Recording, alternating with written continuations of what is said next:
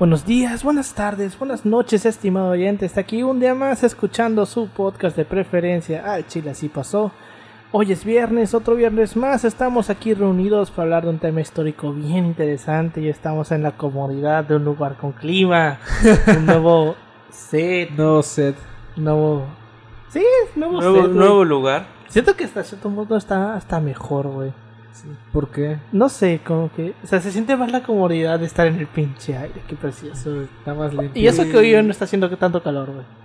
Pero bueno, co- estamos aquí otro viernes más, desde un culo del mundo más a un Sí, güey, de mundo. hecho. Eh, hay monta aquí, chavos. Sí, literalmente. Monta. literalmente está enfrente. Sí, sale usted a la calle y hay monte, güey. De, de esos montes donde luego te encuentras animales muertos, güey. Sí. Que apesta animal muerto. Qué Ese cool. monte. Lo bueno es que ya es otoño y no hay mosquitos casi. Entonces no hay pedo. Espérate a verano. Este, como todas las semanas estoy aquí con mis dos colegas y amigos de licenciatura, con Pau. ¿Cómo estás, Pau? ¿Qué onda Alberto? ¿Qué onda Yoshi? Pues ya, ya, ya mudados, ya estamos al 100. Eh, pues que- que iba a decir batallando, pero el Chile no. O sea, ha estado muy tranqui todo el pedo. La mudanza fue en chinga. Y ¿Cuántos días? ¿Cuántas horas? Eh, la- yo me mudé como el buen vato que soy en unas dos horas, güey. Ya En estaba en mudanza, güey, en putiza, güey. Fue una mudanza. Los vatos siento que nos podemos mudar rápido, güey. Sí. Siento que un vato puede mudarse sin Solo- putizas. Solo agarras tus cosas y. Ajá. Como dijiste, güey, como el chavo del 8. Como el chavo del 8. Agarras la sábana, metes todo dentro de la sábana, la haces un nudo en un palo. Órale, la verga. Sí, a huevo. Así fue literalmente, güey. Verga. Pues bueno, también. Oye, güey, no les conté. Pero eh, los que no lo saben, yo toco un poco la trompeta porque estoy aprendiendo desde hace un tiempo.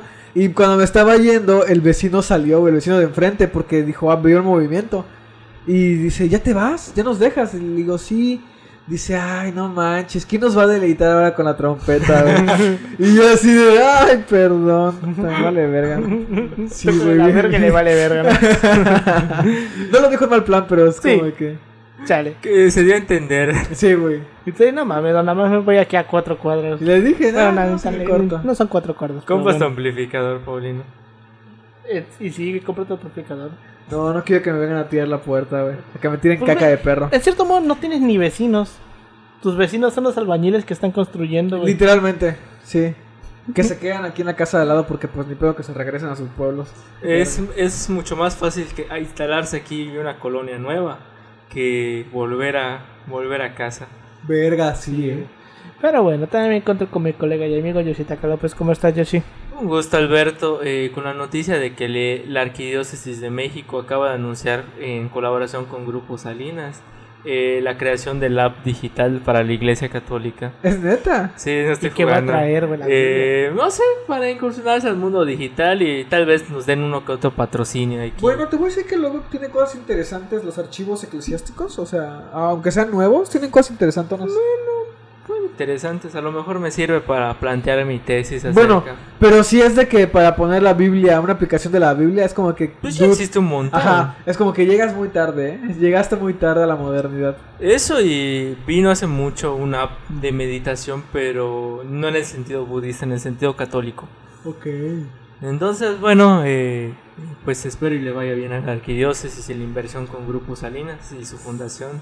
No, no les haga mal, entonces, pues Ya ves, güey. La vamos a comentar eso.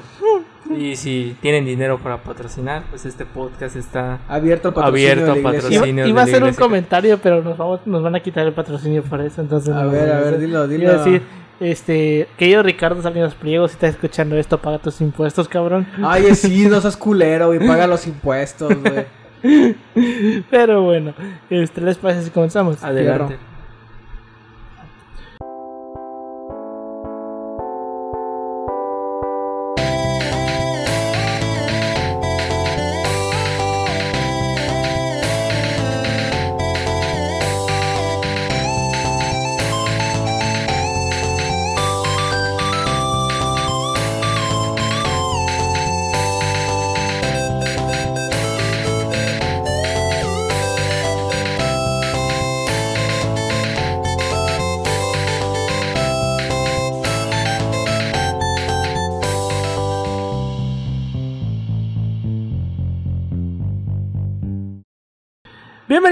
A Chile Así Pasó, un podcast de historia mexicana y universal, donde su servidor, Alberto González, le va a contar a Ángel Paulino Chan y a Yoshitaka López una historia chusca, bizarra, increíble o surreal acerca de algún proceso, algún, acerca de algún personaje, proceso o hecho acontecido en la historia. Como ya lo habíamos visto la semana pasada, o como ya les había adelantado la semana pasada, vamos a hablar esta semana sobre el PRD, porque este mes lo estamos haciendo sobre política. No, no hay pedo, no hay pedo. Total, Le bajo. lo voy a- si le quieres bajar, puedes bajarle, pero total, voy a limpiar el audio Eh, para la Este- audiencia que no nos ve, estamos este, bajando el nivel del, del abanico. ventilador. Abanico, Del Aquí le decimos abanico. Es que el abanico es el de arriba, güey. Es que, bueno, sí, tiene- sí, no. Guardaré mis comentarios al respecto. Obviamente, Pero, este, obviamente. Organismos locales. Pero eh, sí, este. eh, vamos a hablar sobre el PRD. Y va a ser una historia muy divertida Dios. y muy engorrosa.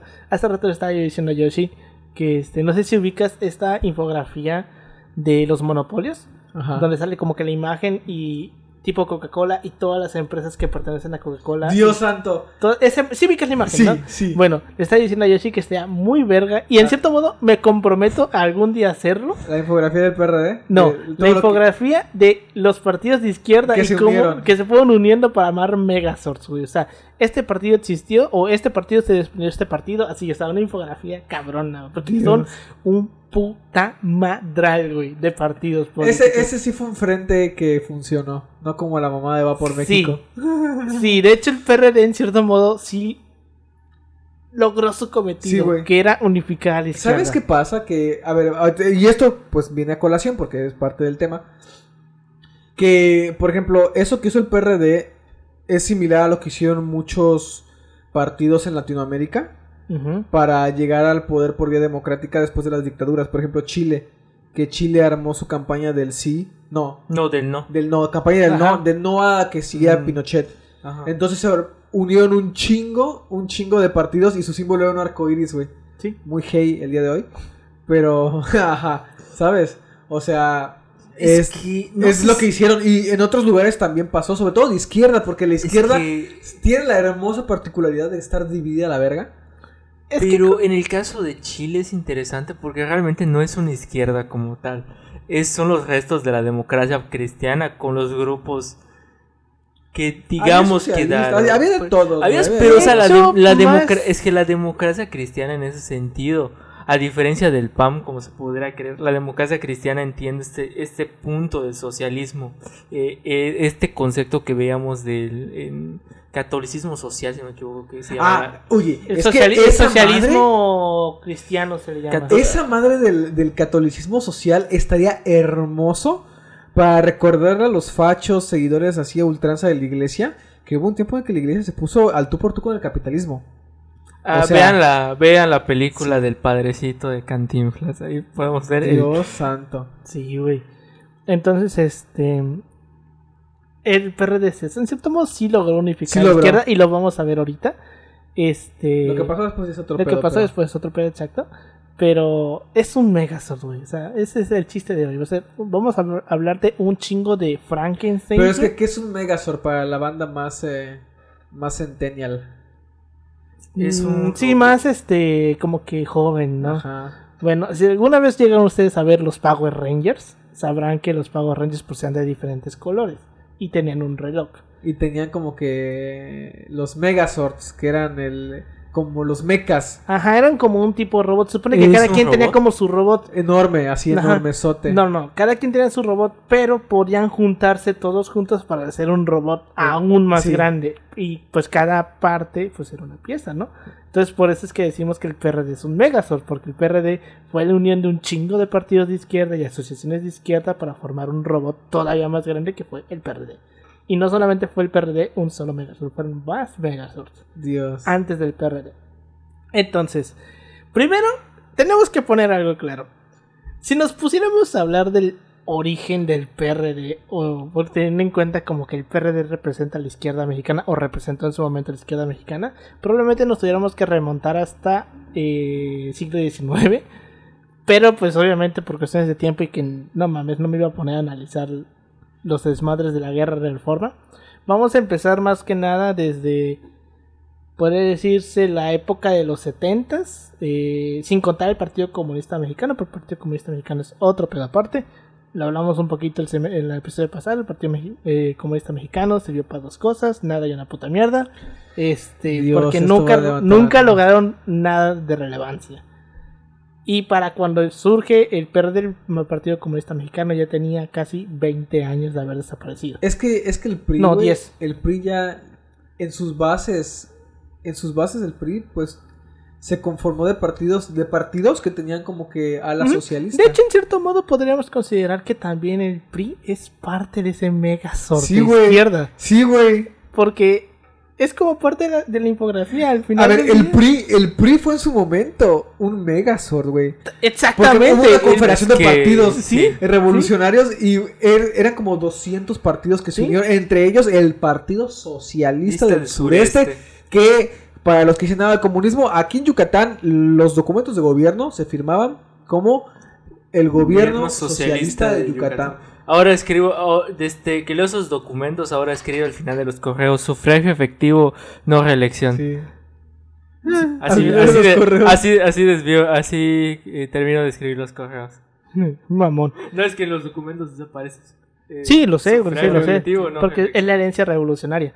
Pero, o sea, sí, como dice Pau, el PRI en su momento fue un megazord. Un megazord de un chingo de partidos. Pero bueno, vamos a ir empezando. Vamos a hablar como de tres antecedentes. El primero vamos a hablar sobre el Partido Mexicano de los Trabajadores, que fue un partido que existió entre 1974, pero que no tuvo registro legal hasta el 84, y que uno de sus personajes icónicos, icónicos fue el ingeniero Alberto Castillo.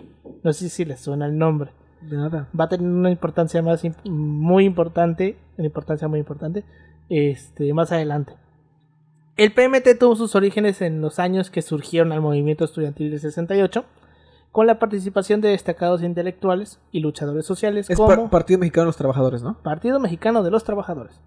Luego existió el PRT, que era Partido Revolucionario de los Trabajadores, pero ese es otro partido.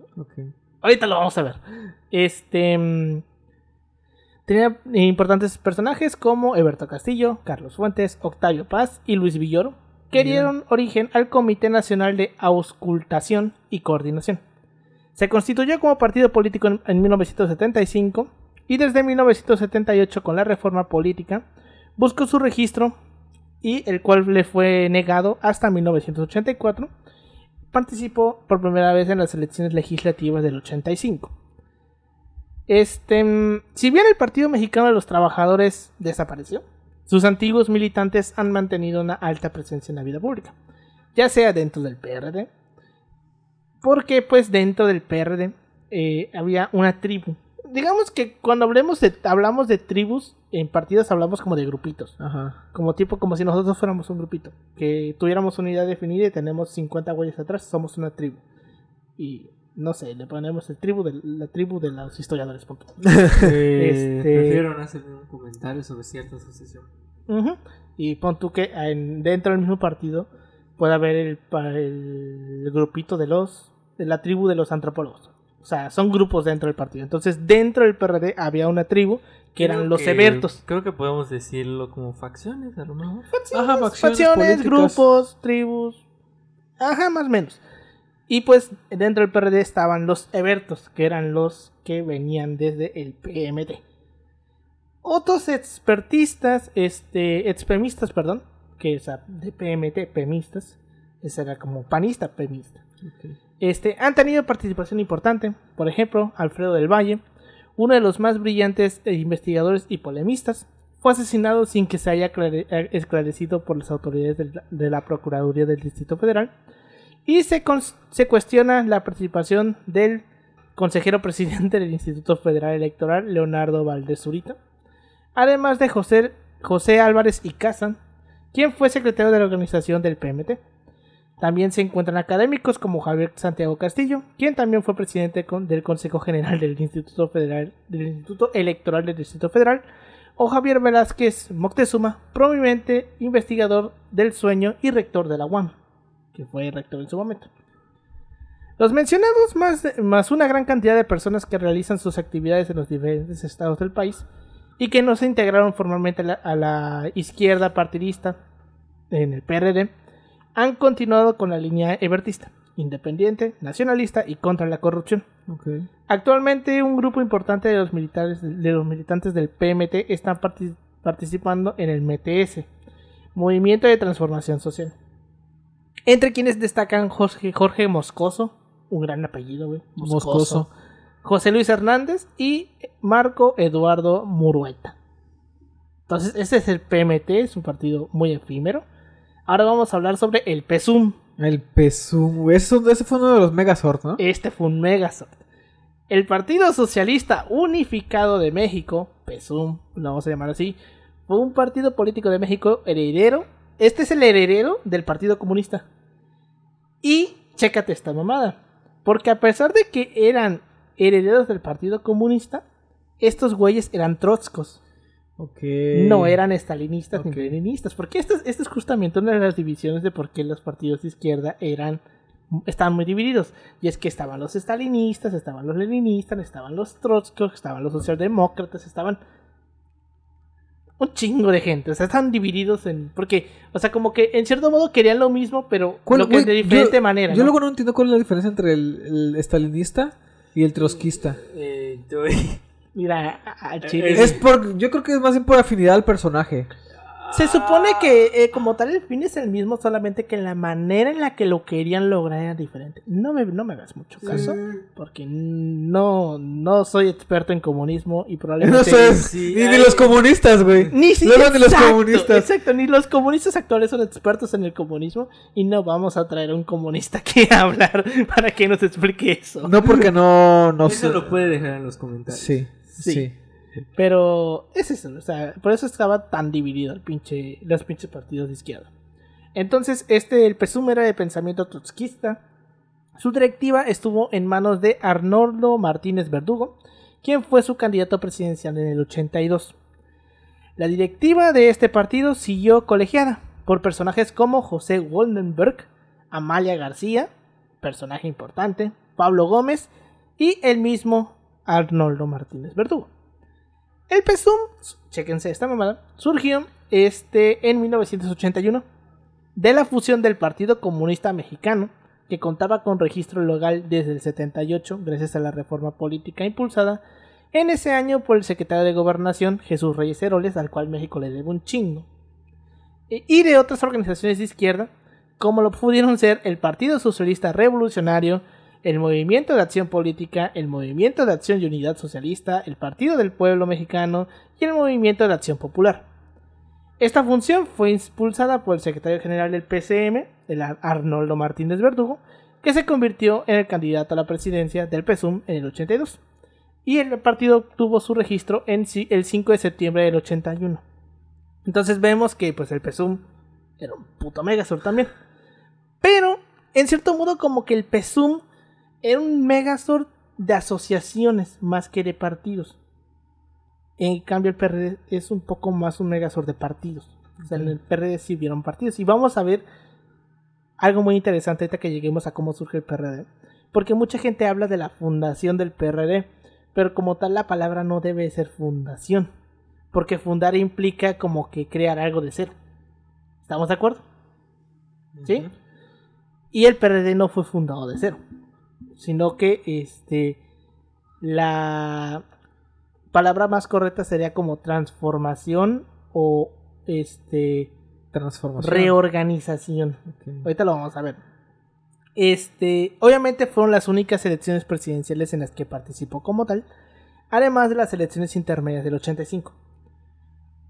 Y pues, ¿qué pasó con el PS con el PSUM? Bueno, ahora vamos a hablar del Partido Mexicano Socialista, Dios. que es el sucesor del PSUM. Básicamente, esto es muy importante. El Partido Mexicano Socialista es el primer partido de, o así como corte socialista, comunista, eh, así como radical, que no tiene la hoz y el martillo en su logo. Ok.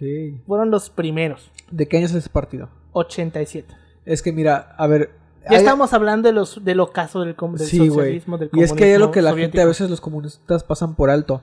Y es que el marxismo, el, eh, toda esa doctrina, güey, sí resultó, al menos para algunos países. A ver, si lo tomamos desde el punto de vista de los rusos, los rusos fueron en el comunismo lo que Estados Unidos en el capitalismo. Sí. Terminando vol- terminaron volviéndose imperios, güey. Y. ¿Quiénes sufren esas madres? Pues tus, tus satélites, ¿no? Tus, los países satélites a ti. El hecho de que hayan, se hayan metido en Praga, güey. Se hayan metido en. en- en- En Vietnam, en- en, Corea. eh, sí, güey. Entonces les dio muy mala. Les dio muy mala fama. Al grado de que. Pues uno de sus. Uno de los grandes como que. filósofos, por así decirlo, del. No recuerdo si era Viena o Praga, no recuerdo exactamente dónde era. Llegó a decir. Que, que había sido encarcelado. Decía, bueno, es que yo, yo ya no sé. Le preguntaron si seguía siendo socialista a este personaje, no recuerdo su nombre tampoco. Pero él contestaba que él ya no sabía qué significaba eso. O sea, Se fue porque transformando tanto porque- con el tiempo. hay una diferencia abismal y es que los fines y los medios no son separables. Mm. Entonces, técnicamente, este vato, cuando le preguntan si sigue siendo socialista, pues es que, a ver, socialista en cuanto a los ideales o socialista en cuanto a las prácticas que el socialismo ha llevado de la mano de Rusia. De la Unión Soviética. Ajá, entonces, estamos hablando de la Unión Soviética. de la Unión Soviética. Entonces, vaya, que un partido finalmente se, se autodefina como socialista o como comunista en esos términos y no ponga la hoz y el martillo, quieras o no, sí representa un cambio muy grande, güey. Sí. O sea, visualmente, simbólicamente es, ¿para ti qué significaría?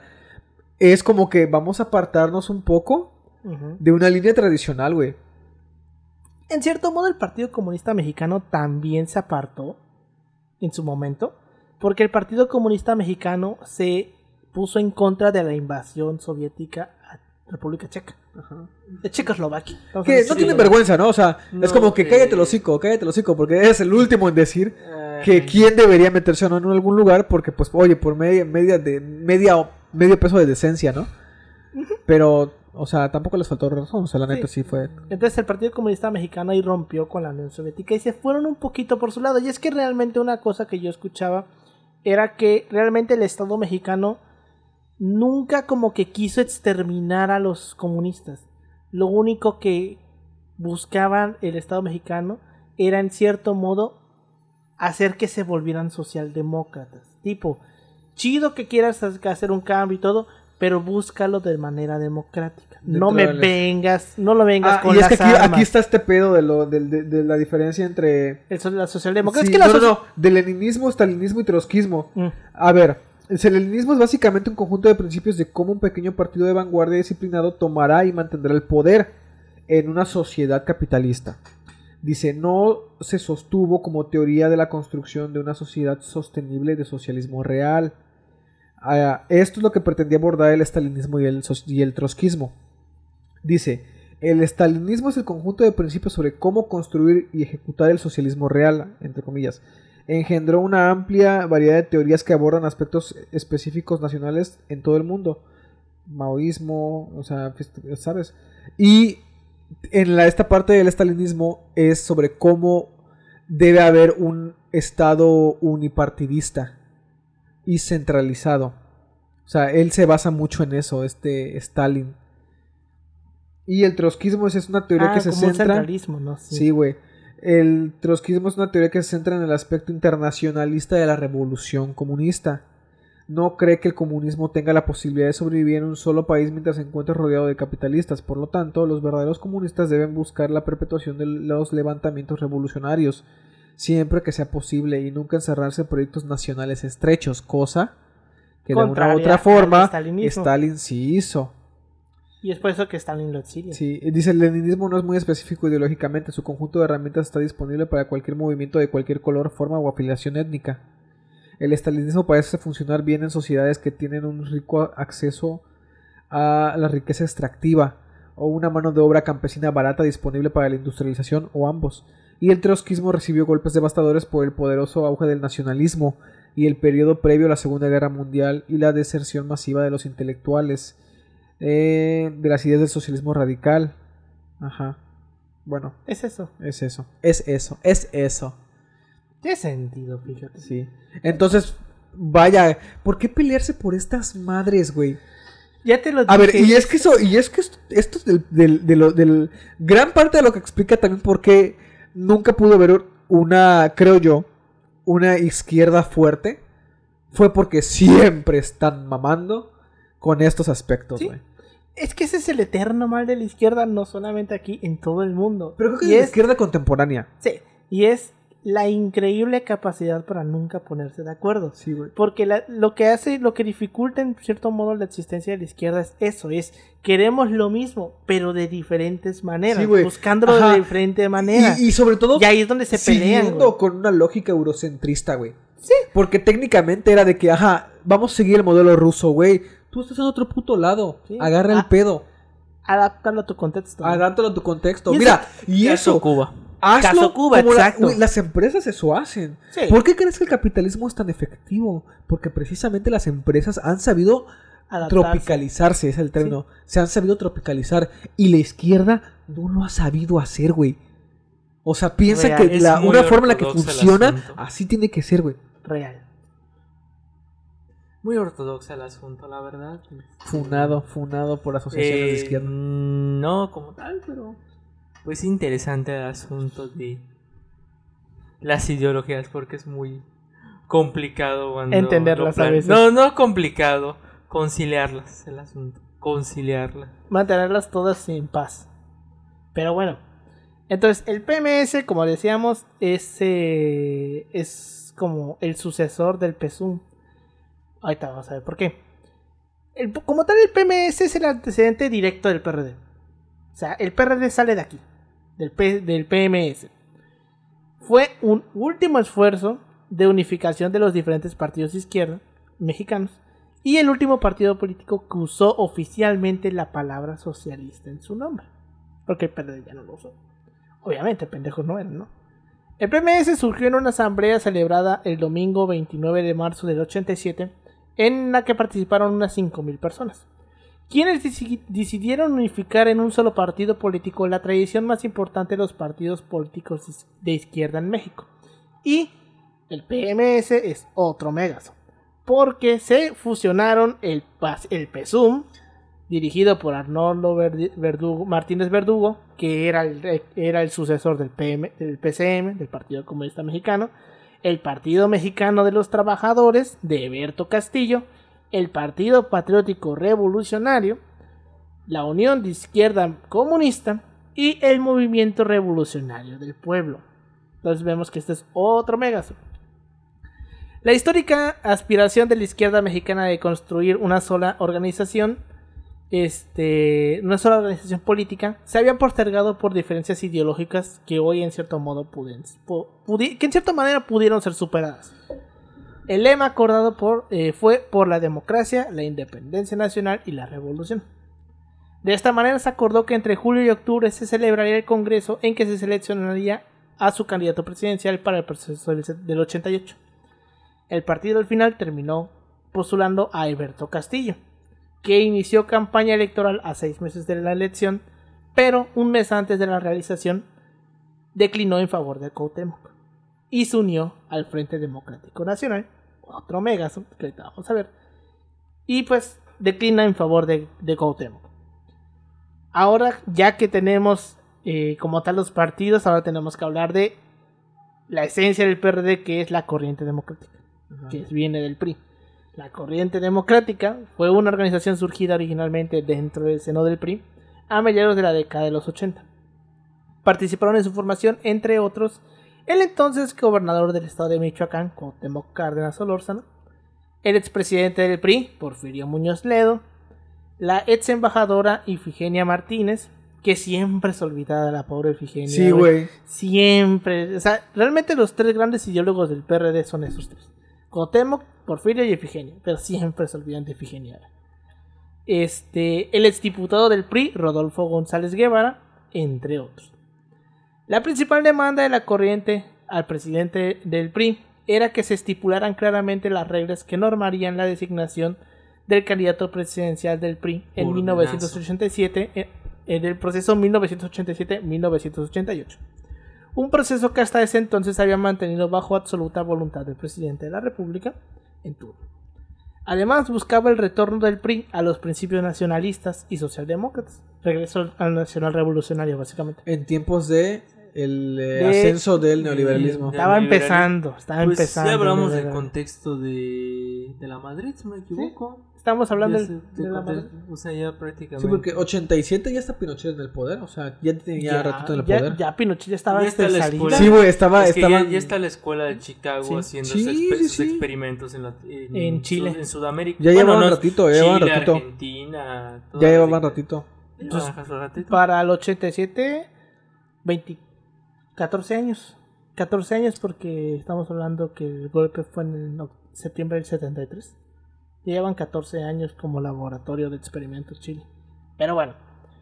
Entonces buscaba retornar a estos principios que habían abandonado.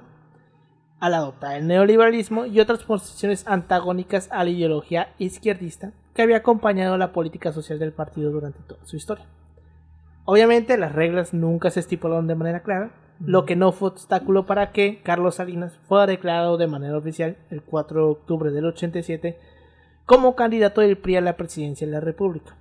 Como consecuencia de ello, la corriente democrática inició primero una serie de movilizaciones en la Ciudad de México, como la Marcha de las 100 Horas, y luego a escala nacional, que terminaron en la ruptura de este grupo con el PRI. Y cuando se salen, forman el Frente Democrático Nacional. El Frente Democrático Nacional tuvo sus orígenes en el partido del PRI, el Partido Revolucionario Institucional, donde la corriente democrática, que como ya vimos estaba encabezada por Cuauhtémoc, por Porfirio y por Epigenia, en 1987 pretendía democratizar la elección interna del PRI. Recordemos que eh, mucha gente piensa que Cuauhtémoc fue como que el primero que intentó democratizar al PRI, y no. O sea, como tal el primer la primera persona medianamente conocida que sí causó un desmadre dentro del PRI que como que propuso la elección de los candidatos a manera de pues elecciones internas fue Carlos Madrazo que era gobernador de Tabasco Tabasco. papá de Roberto Madrazo y, Ro- y güey, tú vas a Villahermosa y todo pinche Villahermosa se llama Carlos Madrazo. Las calles, las escuelas, las colonias, todo, güey. Porque pues es un güey muy importante allá en Tabasco. Mucha gente lo quiere, güey. ¿Neta? Y adivina quién fue uno de los grandes padawans de Carlos Madrazo. Eh, supongo que, el presidente. El peje. No Tabasco, mames. Fue uno de los grandes padawans. Que está culero que el peje haya terminado heredando como que el- un poquito de la idea de Carlos Madrazo y el pinche hijo, pues. Qué cagado, ¿no? ¿Cómo es la vida? Pues ya ves, es Roberto Ese es el Madrazo, camino. Jedi, güey. Así es el camino Roberto Jedi. Madrazo. Es Roberto Madrazo, ¿qué te puedo decir? Señora Osit. Entonces, este. Entonces querían democratizar la elección interna del PRI y exponer eh, los hierros de la economía neoliberal implantada por el presidente Miguel de la Madrid. Y eso que no estábamos todavía en los años mozos del neoliberalismo. Así como las consecuencias del abandono del nacionalismo revolucionario y de la responsabilidad social que acompañaron al partido en sus políticas durante toda su historia. Finalmente, la corriente democrática pasó de una posición crítica a la disidencia y pretendió lanzar a Cárdenas como candidato a la presidencia por otro partido, luego de, luego de que Carlos Salinas fue designado como por el PRI. El 14 de octubre del 87, Cárdenas recibió la postulación del Partido Auténtico de la Revolución Mexicana, el PARM. El PARM era un partido satélite del PRI. El PARM nació en tiempos de Ruiz Cortines y prácticamente el PARM era los militares exiliados del PRI. Fue fundado por los militares exiliados del PRI. O sea, los cuando Ruiz Cortines ya llega la revolución institucionalizada, dice Ruiz Cortines, pues para qué ver que queremos militares en el PRI. Si ya no estamos en las épocas de los caudillos, ya aquí estamos civiles. Entonces, este, pues Ruiz Cortines los manda a la verga y les dice para que no se queden ahí chiflando la loma, les doy un partido y forman el auténtico de la Revolución Mexicana. Y pues siempre fue un este un partido satélite del PRI, pero ahorita vamos a ver que tanto el PARM como el otro gran satélite del PRI que era el Socialdemócrata, Partido Popular Socialista, perdón, este tenían como una cierta idea diferente, una, una idea muy nacional revolucionaria. Entonces, logra la adhesión del PARM y también del partido del Frente Cardenista de Reconstrucción Nacional, que este coloquialmente se le conoce como el ferrocarril. sí, de, frente ferrocarril, te lo juro. El Partido Socialdemócrata y el Partido Social Popular Socialista, que todos eran pues pequeñas fuerzas políticas. Estos partidos solamente postularían a Cárdenas como su candidato, pero al final no terminaron dentro del PRD. Ni el PARO, ni el Partido Popular Socialista, ni el Frente Cardenista de Reconstrucción Nacional, ni el Partido Socialdemócrata terminaron dentro del PRD. De hecho, el Frente Cardenista de Reconstrucción Nacional creo que aún existe en un solo estado de la República. ¿Sabes No cuál es? Michoacán. Veracruz. Ah, Yo no me sé. acuerdo, güey, de niño. Creo que ya no existen. Creo que perdieron registro creo que en 2018. Pero yo me acuerdo de niño que por donde estaba mi secundaria estaba la sede del, par- del- del partido del, del Frente Cardenista de Reconstrucción Nacional. Lo que tú no me sabes acuerdo es- de ahí de la barda, güey, que estaba pintado con el logo de Cárdenas. No mames. No, pero sí, de hecho, no hace mucho. Fue 2021, todavía me acuerdo de esa publicación. ¿No te acuerdas que como que el PRI hizo una cuenta que decía Lázaro Cárdenas? O sea, donde estaba haciendo como que propaganda de... No sé si estaba afiliada siempre al PRI, pero recuerdo que era una página que hicieron exclusivamente de Lázaro Cárdenas para promocionar, creo que ideas del PRI, no recuerdo, porque mi compa del PAM me, me dijo, oye, mira esta página, mira este asunto.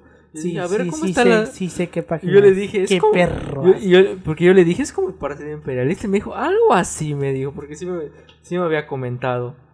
Porque estábamos hablando del contexto, no me acuerdo qué pasó. Estábamos hablando de lo de la elección de Cárdenas, porque me decían, no, es que Cárdenas ganó injustamente. Y yo le dije, o sea, no es que sea injustamente, ponte en el contexto de ese México, de la unidad nacional. O sea, es, es complejo hablar del asunto. Y yo le decía, un México democrático. Hay que ver, le dijo, hay El que México ver Democrático no existe hasta el O año sea, 2018. Cállate el puto así. O sea, le- o sea, o sea, también, también entiende que es. eh, ¿qué- ¿cómo, cómo le llama? Tardamos 100 Administra- años en Eh, o sea, él, él- estudió administración de empresas y, Bueno, y tiene, una, 100 años. y tiene una maestría en, creo que en liderazgo, no sé. Mm. Y o sea, y el- y, o sea, no tiene el análisis que tengo yo, o sea, Pues es sí. complicado. De hecho, ayer le estaba diciendo, léete un mundo Gorman y la invención de América. Pero ¿Es bueno. hispanista? Hispanista. ¿Es güero o es moreno? Es güero. No mames, Bueno. ¿cómo puede ser Vive moreno? en Santa Fe. No hay para- nada más. Vive en Santa Fe. No hay nada A más cagado que un hispanista moreno que vive, en, Ah. colo- que vive en colonia popular. Ah, yo, yo escuché panista nada más. No, Hispan- hispanista. Ah, hispanista. Eh, no, no sé, no sé Ah, bueno, a ver. ¿es panista? Es panista. Ah. Ah, pues, Blanco y. Ay, Dios blanco y vive en Santa Fe. De, esos que El se alegraron estereotipo. cuando vino Santiago Bascal. El estereotipo. Pero no tiene iPhone, así que. Chale, ¿Se alegró cuando vino Santiago Bascal? No, no vino. No, se alegró, No, digo. no, no se alegró. Ah. ¿No lo compartió? No, no, no, o sea, estaba. Se escondió. es- no, no, estaba, re- estaba repudiando la acción de los senadores del PAN. O sea, tuvo madre, decencia ahí. madre, tuvo, tantita tuvo madre. decencia, la verdad. Pero, Pero bueno. sí tiene cosas que no son justificadas. Obviamente. O Como sea, todo panista. Es, es, es, ¿cómo se llama? Es fan de Lili Telles. así. Ay, Dios, pues, oye, ¿cómo es que no? Para mí que, Oye, entonces. para ¿qué mí que no, para mí que no vitorió lo del box porque por lo que le dio pena. Sí, pero muy en el fondo sí lo apoyó. Sí, güey. Porque si es fan de Lily Telles, güey, Lily Telles fue la primera que se fue a parar ahí, güey. No, pero, o sea, cuando se declaró fan de Lili Telles fue cuando pasó el pedo de lo de Vox. Fue Ah. antes, no recuerdo, pero, pero recuerdo que lo publicó.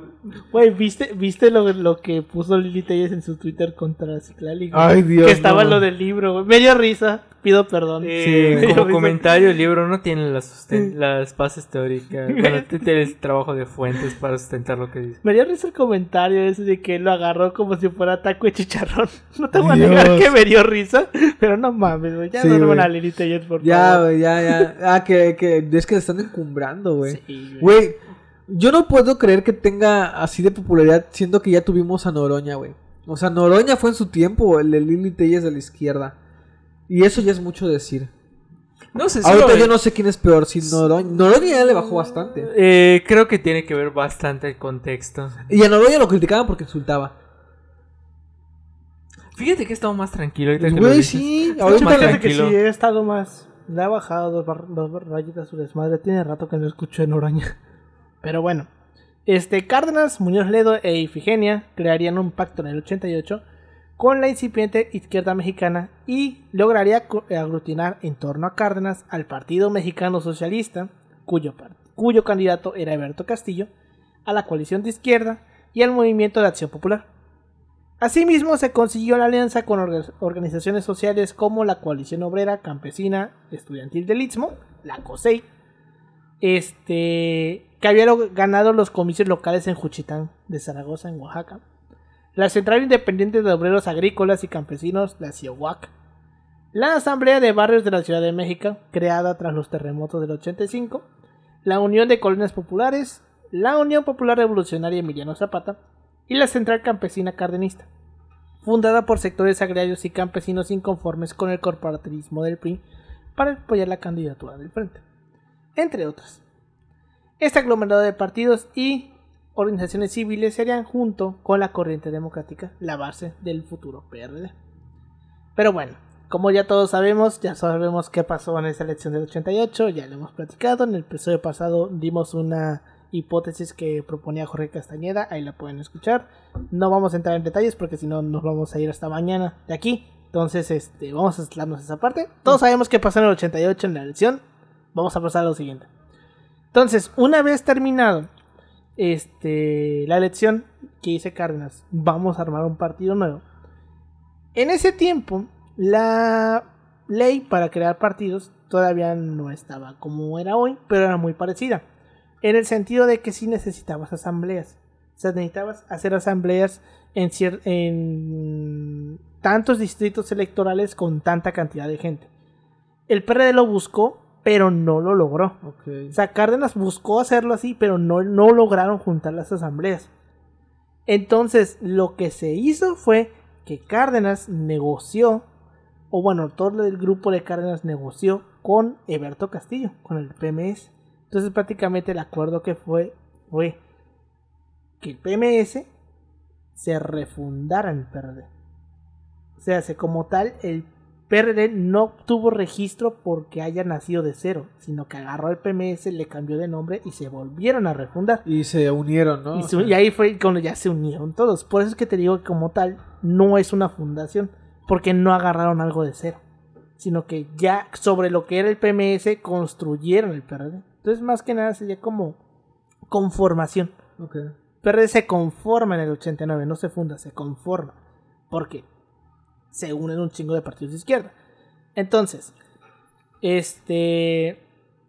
Entonces, para constituirse en el PRD, se conjunta el Partido Mexicano Socialista, el que ya hablamos hablado, el PMS, el cual había integrado varias fuerzas políticas de izquierda a nivel nacional, como el Partido Mexicano de los Trabajadores, el Partido Socialista Unificado, este, el Partido Patriótico, el PPR, que estaba dirigido por Camilo Valenzuela y una joven promesa de la política mexicana llamada Jesús Zambrano. Este, el Movimiento de Acción del Revolucionario del Pueblo, dirigido por Cam- Carmelo Enrique. La Unión de Izquierda Comunista, la Asociación Cívica Nacional Revolucionaria, dirigida por Mario Saucedo, entre otros. Más adelante se unen a la fusión una parte de la militancia del Partido Socialista de los Trabajadores, el PST, con miembros como Carlos Navarrete, eh, Carlos Navarrete Ruiz, Jesús Ortega Martínez, este, Graco Ramírez, Ah, mira. este, a- eh, Rafael Aguilar Talamantes, Miguel Alonso Raya, entre otros. El PRD se fundó en la Ciudad de México encabezado por Cuauhtémoc Cárdenas, Porfirio Muñoz Ledo, Ifigenia Martínez, con otros miembros de la izquierda, izquierda política como Alberto Castillo, el gran Gilberto Ricón Gallardo, que también es uno de los grandes personajes olvidados de de este país, entre muchos otros, bajo el lema Democracia ya, patria para todos, con el símbolo del sol azteca, con los colores nacionales que, por restricción del PRI, se quedó en blanco y negro y después adoptó el fondo amarillo para quedar en amarillo y negro. O sea, querían hacerlo con la bandera de México, pero, Pero el PRI les dijo ñau, ñau. Y luego dijeron pues blanco y negro. Y luego alguien se le dijo, pues güey, tenemos un sol, ¿por qué no usamos el amarillo? Ah, no mames, sí es cierto, amarillo y negro. Y así quedaron el amarillo y negro. Entonces ya una vez formado el PRD, pues comienza un choque muy cabrón contra el PRI. Por eso era que, por ejemplo, en 2020, cuando se unieron a la alianza, fue lo que más le criticaron al PRD, que es como de que cabrón te acabas de aliar con tu puto mayor enemigo histórico. Sí, güey. ¿Por qué? Y es que, ¿a qué nivel llega la rivalidad PRI-PRD? Chéquense. Uy, esa está buena. La enemistad entre el PRD y el PRI se hizo patente durante todo el sexenio de Salinas, de manera muy violenta. Por un lado, los miembros del PRD constantemente aludían a la supuesta ilegi- ilegitimidad del gobierno encabezado por el presidente Salinas, y el PRI fue acusado por diversos sectores del partido de estar relacionado con la desaparición o posible muerte de más de 500 personas del PRD. No mames. O sea, el PRI perseguía muy cabrón al PRD. Sí, de hecho hay... no Porque, bueno, si tú dijeras, parece- bueno, se murió una persona, O sea, desapareció una, bueno, dices, pero bueno. Cuando, o sea, cuando gana Salinas, realmente es algo muy recurrente lo que dicen. De que cuando Cuauhtémoc sale, creo que no, no, no recuerdo si era presidente del, del PRD en ese momento, decían el aspecto de que acusaba de que muchos de los militantes desaparecían así, Sí. o, o los mataban. Mencionaba que el caso de la violencia era muy, muy caótico. O sea, eh, contra, contra realmente sus militantes, a diferencia del PAM, que bueno, ya es como que logra tener más una consolidación en ese sentido. Bueno, aparte de que gana la gobernatura de Baja California. de Baja California, entonces es otro contexto igual interesante, pero sí, como que el PRD es eh, de alguna manera más perseguido, aparte de que, eh, digamos, de alguna otra manera son los disidentes. De- Pues, güey, es que era súper popular, porque imagínate, Estuvieron de ellos. ¿en cuánto, eh, ¿en cuánto tiempo se conformaron? En un, en Eh, un año. En un año. En un año, En un año. Armaron, estuvieron a armaron punto, este pinche Megazord. O sea, no a punto, pero estuvieron cerca de ganarle a, a al. PRI. Y el PAN, que desde el treinta y tantos, treinta y nueve estaba conformado, fundado, güey, no había podido quitarle una gobernatura. ¿Sabes? O O sea, fue el fenómeno Cárdenas. sí, güey. Y es que, te digo, mm, en cierto modo el motivo por el cual el PAN se la llevó tan tranquila con el PRI es que pues recordemos que el PAN es el partido de los empresarios y estamos hablando de época salinista, época neoliberal y qué necesita el neoliberalismo. Empresarios. Money, money. Empresarios. Por eso es que en cierto modo el PRI comenzó a ser muy permisivo con el PAN.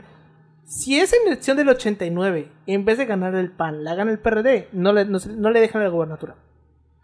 Ahí interviene alguien del PRI, pero a estos cabrones no le Es dejamos que la gobernatura. Es como, es como se suele, bueno, no, pero quien lo dijo, el caso de este pacto de, era Ceballos el candidato, el, El amaciato que 88, decía el ¿no? vato. este, No, el 88 fue eh, No, sí, sí. Manuel Cloutier. Ah, es Cloutier, sí, el cierto. cachondo. No, no, miento, es la del 90, es la del 94. Ah, entonces sí fue fue Diego Ceballos. Hermanos. Es que sí me acuerdo lo de lo de lo del 94, o sea, que el gran triunfo de- del PAM fue la elección del 94 porque perdieron. Entonces no se les vino todo el relajo que se le armó a Cedillo. Sí, sí. Pobrecito Sevilla, güey. Eh, No fue culpable de muchas de las cosas que eh, pasaron. Pero la historia se, avanzó. Sí. Pero bueno, a partir de la, sim- de la sistemática opresión y el brutal asedio por parte de el PRI, las elecciones federales del 1991 resultaron ser una prueba dura para el PRD. Las elecciones intermedias se pusieron a prueba tanto su, su capacidad de convocatoria, bajo el manto de la figura de Cárdenas, como la capacidad política para la negociación hacia el mismo interior del partido. El gobierno en turno se abocó a la creación de una base clientelista bajo la manta del combate a la pobreza. Para muchos militantes del PRD, el programa oficial llamado Solidaridad no era más que un apoyo encubierto hacia el PRI. Sí, tenían razón. De hecho, de hecho, como, bueno, no sé si aquí en el podcast lo habré, lo habré comentado ya, pero básicamente Solidaridad fue el primer programa social tal cual como lo conocemos. Así como conocemos los programas sociales hoy en día, Solidaridad fue el primero. Ok. Entonces, como era algo, Solidaridad, como era algo muy este, este, cállense porque me van a pegar la canción otra vez. Hoy lo mando de nuevo al Sí, grupo. Este, como puta vez fue el puto hilo de lo que iba a decir. Este, así como era algo novedoso, era algo que no era conocido, mucha banda del PRD como que sí eh, vio en solidaridad una jugada sucia del PRI de decir, este, vamos a regalarle dinero a la gente. O regalarle, en ciertas comillas, ¿no?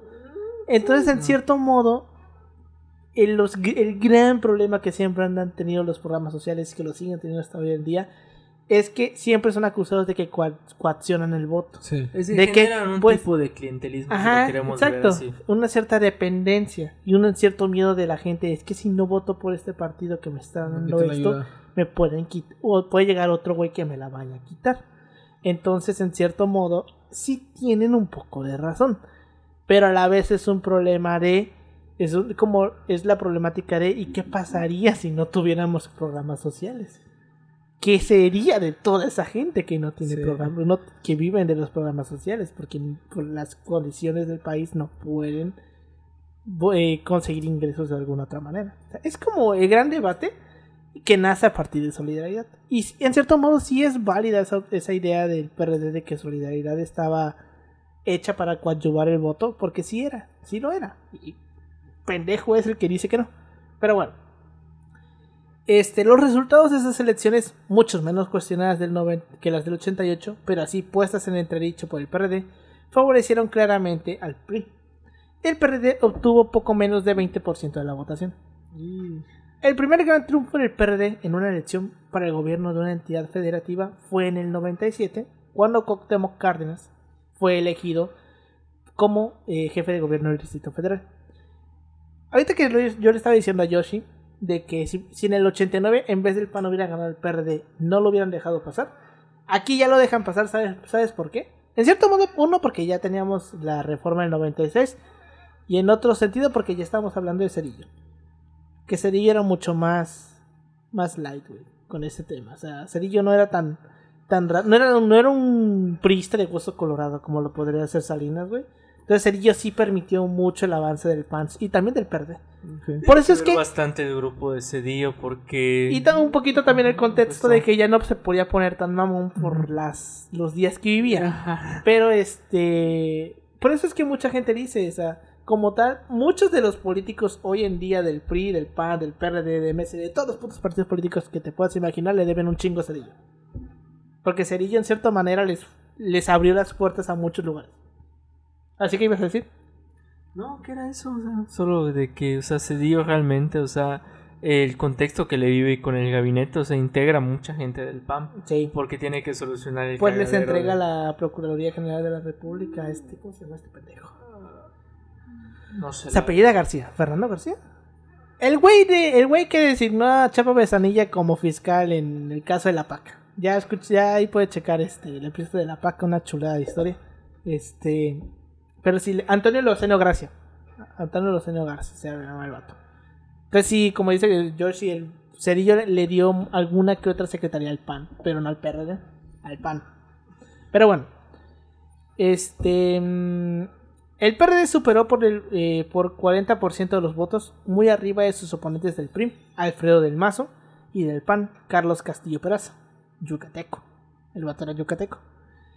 Y Cárdenas fue el primer jefe de gobierno de la ciudad electo democráticamente. Ese mismo año tuvieron lugar las elecciones para el Congreso de la Unión, donde el PRD se colocó como la segunda fuerza política, se superó al PAN, solo por detrás del PRI, quien por cierto perdió entonces el control absoluto del Congreso, porque estamos hablando del 97 cuando el PRI pierde la mayoría en la Cámara. Al año siguiente, en el 98, el PRD contendió en las elecciones locales de Zacatecas con- en alianza con el PT, otro partido de izquierda que emana del PRD, creo que el, el PT sale del PRI también, postulando a otra joven promesa de la política mexicana, Rican- Ricardo Monreal. Al Monrealito. Al Monreal. El Monreal bueno, porque ahorita está el Monreal tonto. Porque son dos Monreal, güey. ¿Cómo se llama el otro Monreal? El hermano. Ay, no me acuerdo, güey. ¿Martín? Ahí sí te, te, te mentiría, yo no lo, no lo ubico. Sé que tiene un hermano en Zacatecas. Que es el ahorita el gobernador, güey. Ajá. Así que eh, le dijo, le dijo el presidente, ño, ño, ño, ño, tu pacto con Estados Unidos no funciona. Ay, Dios, qué mamá. Verga. Este. Pues bueno, digamos que Ricardo es como el Monreal chido y el otro es el Monreal tonto. Porque pues el otro es el que nunca había podido lograr nada hasta ahorita. Entonces, este, pues en, en 98 ganan Zacatecas muy sorpresivamente. Porque Zacatecas era un estado donde el PRD no tenía presencia. Pero la fortaleza de la candidatura de Monreal y el apoyo del PT, que era más fuerte que el PRD en Zacatecas, fueron determinantes en el triunfo. Ese mismo año se logró ganar también el gobierno de Tlaxcala y a principios del 99 ganan Baja California Sur, Sur ambos considerados bastiones priistas, pero ne- ni tan bastiones. Porque pues Viven tres pe- personas allá. Exacto. Me, ganaste- me ganaste el puto chiste, cabrón. Güey, en Tlaxcala y en Baja California viven 14 personas en conjunto. güey. O sea, así, bastión, bastión, bastión, lo que se dice, Sí. bastión, pues no. El verdadero bastión siempre.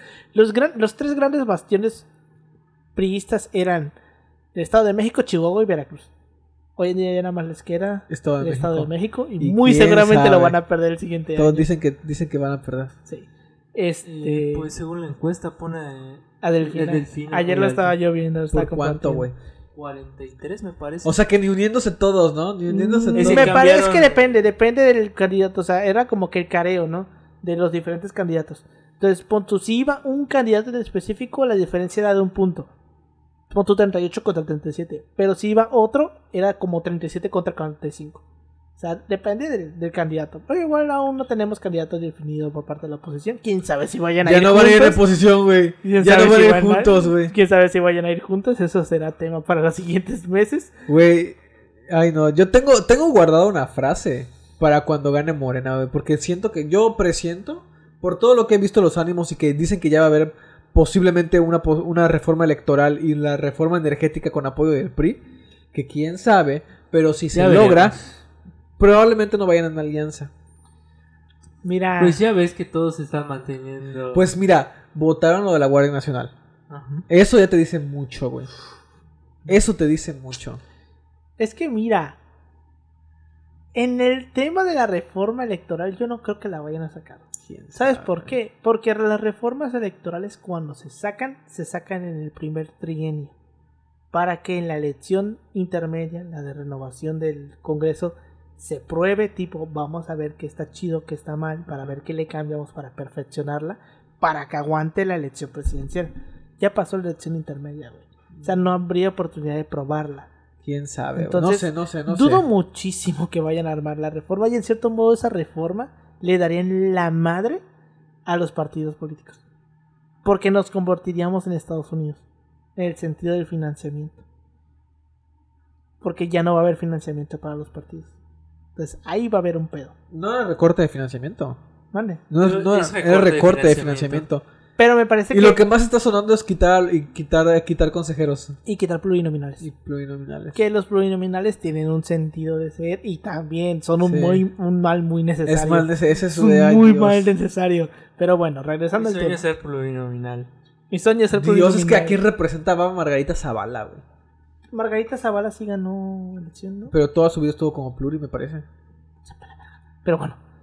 Este, el incremento de la fuerza que tuvo el partido, el partido a finales de la década del 90 se vio empañado en el 2000 cuando cayó abruptamente las preferencias electorales. En el 99, Cuauhtémoc Cárdenas, la candidatura más fuerte del partido, deja el gobierno del Distrito Federal para contender a las elecciones para la presidencia de la República. Porfirio Muñoz Ledo, una de las figuras más prominentes del PRD, deja el partido cuando Cárdenas busca la postulación, pues Muñoz Ledo también quería la postulación. Y de hecho Muñoz Ledo en su momento, creo que fue por el paro. El auténtico de la Revolución Mexicana por ahí seguía todavía y fue por el paro y no la armó. Y llegó un punto en el que Porfirio Muñoz Ledo vio que definitivamente no la iba a armar y declinó este a favor de, de Cuauhtémoc. De hecho todavía creo que Porfirio llegó a salir en el primer debate. Porque todavía estaba Camacho Mm, en el PCD, el Partido Centro Democrático Camacho, que Dios lo tenga en su santa gloria.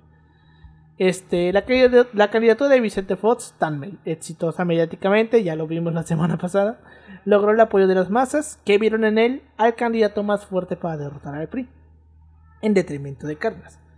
Fox ganó la elección y Cárdenas logró apenas el 16% de los votos, quedando el PRD muy relegado respecto al PAN y al PRI. En el Congreso, el PRD vio caer sus escaños a casi una tercera parte de lo que tenía en el 97.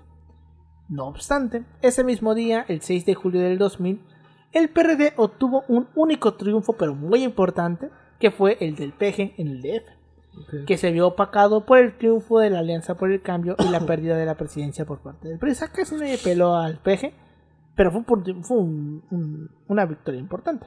Que de hecho mucha gente, bueno, yo he llegué a escuchar que en cierto modo La elección del, del 2000 en la Ciudad de México fue muy similar a la del 2006, güey. En el sentido de que quedaron bien parejitos. La diferencia fue como de 200 mil votos. En el Distrito Federal fue como de 1 o 2 puntos. Y el PAN quería impugnarla. Y el PRD le dijo, mira Carla, vamos a hacer esto. Yo respaldo tu victoria presidencial, tú respáldame esta. Va. Ok, ok. Pactaron y cada quien por su lado. ¿Tú crees que el PAN se iba a meter en pedos, güey, de, de que le fueran a tirar la... Oye, no mames, pues fue No. una por otra y Sí. eso estaba muy de ganar, güey. Sí, güey. Entonces fue, fue el pacto. Yo te, yo te apoyo en esto, re- este, reconozco tu triunfo aquí, tú reconóceme acá. Simón, ya estás. Fue uno de los pactos PRI-PRD. PRD PAN. Pero bueno.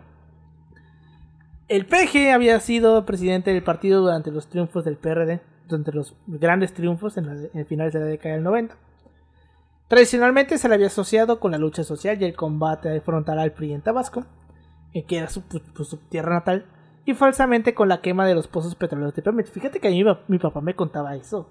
Mi papá pues trabajó en Pemex mucho tiempo. Y pues, güey, Coche está pegadito a Tabasco. Sí. Y me dice mi papá que muchas veces sí llegó a tener que lo mandaban al culo de Tabasco, güey. De que es que este cabrón este quemó un pozo.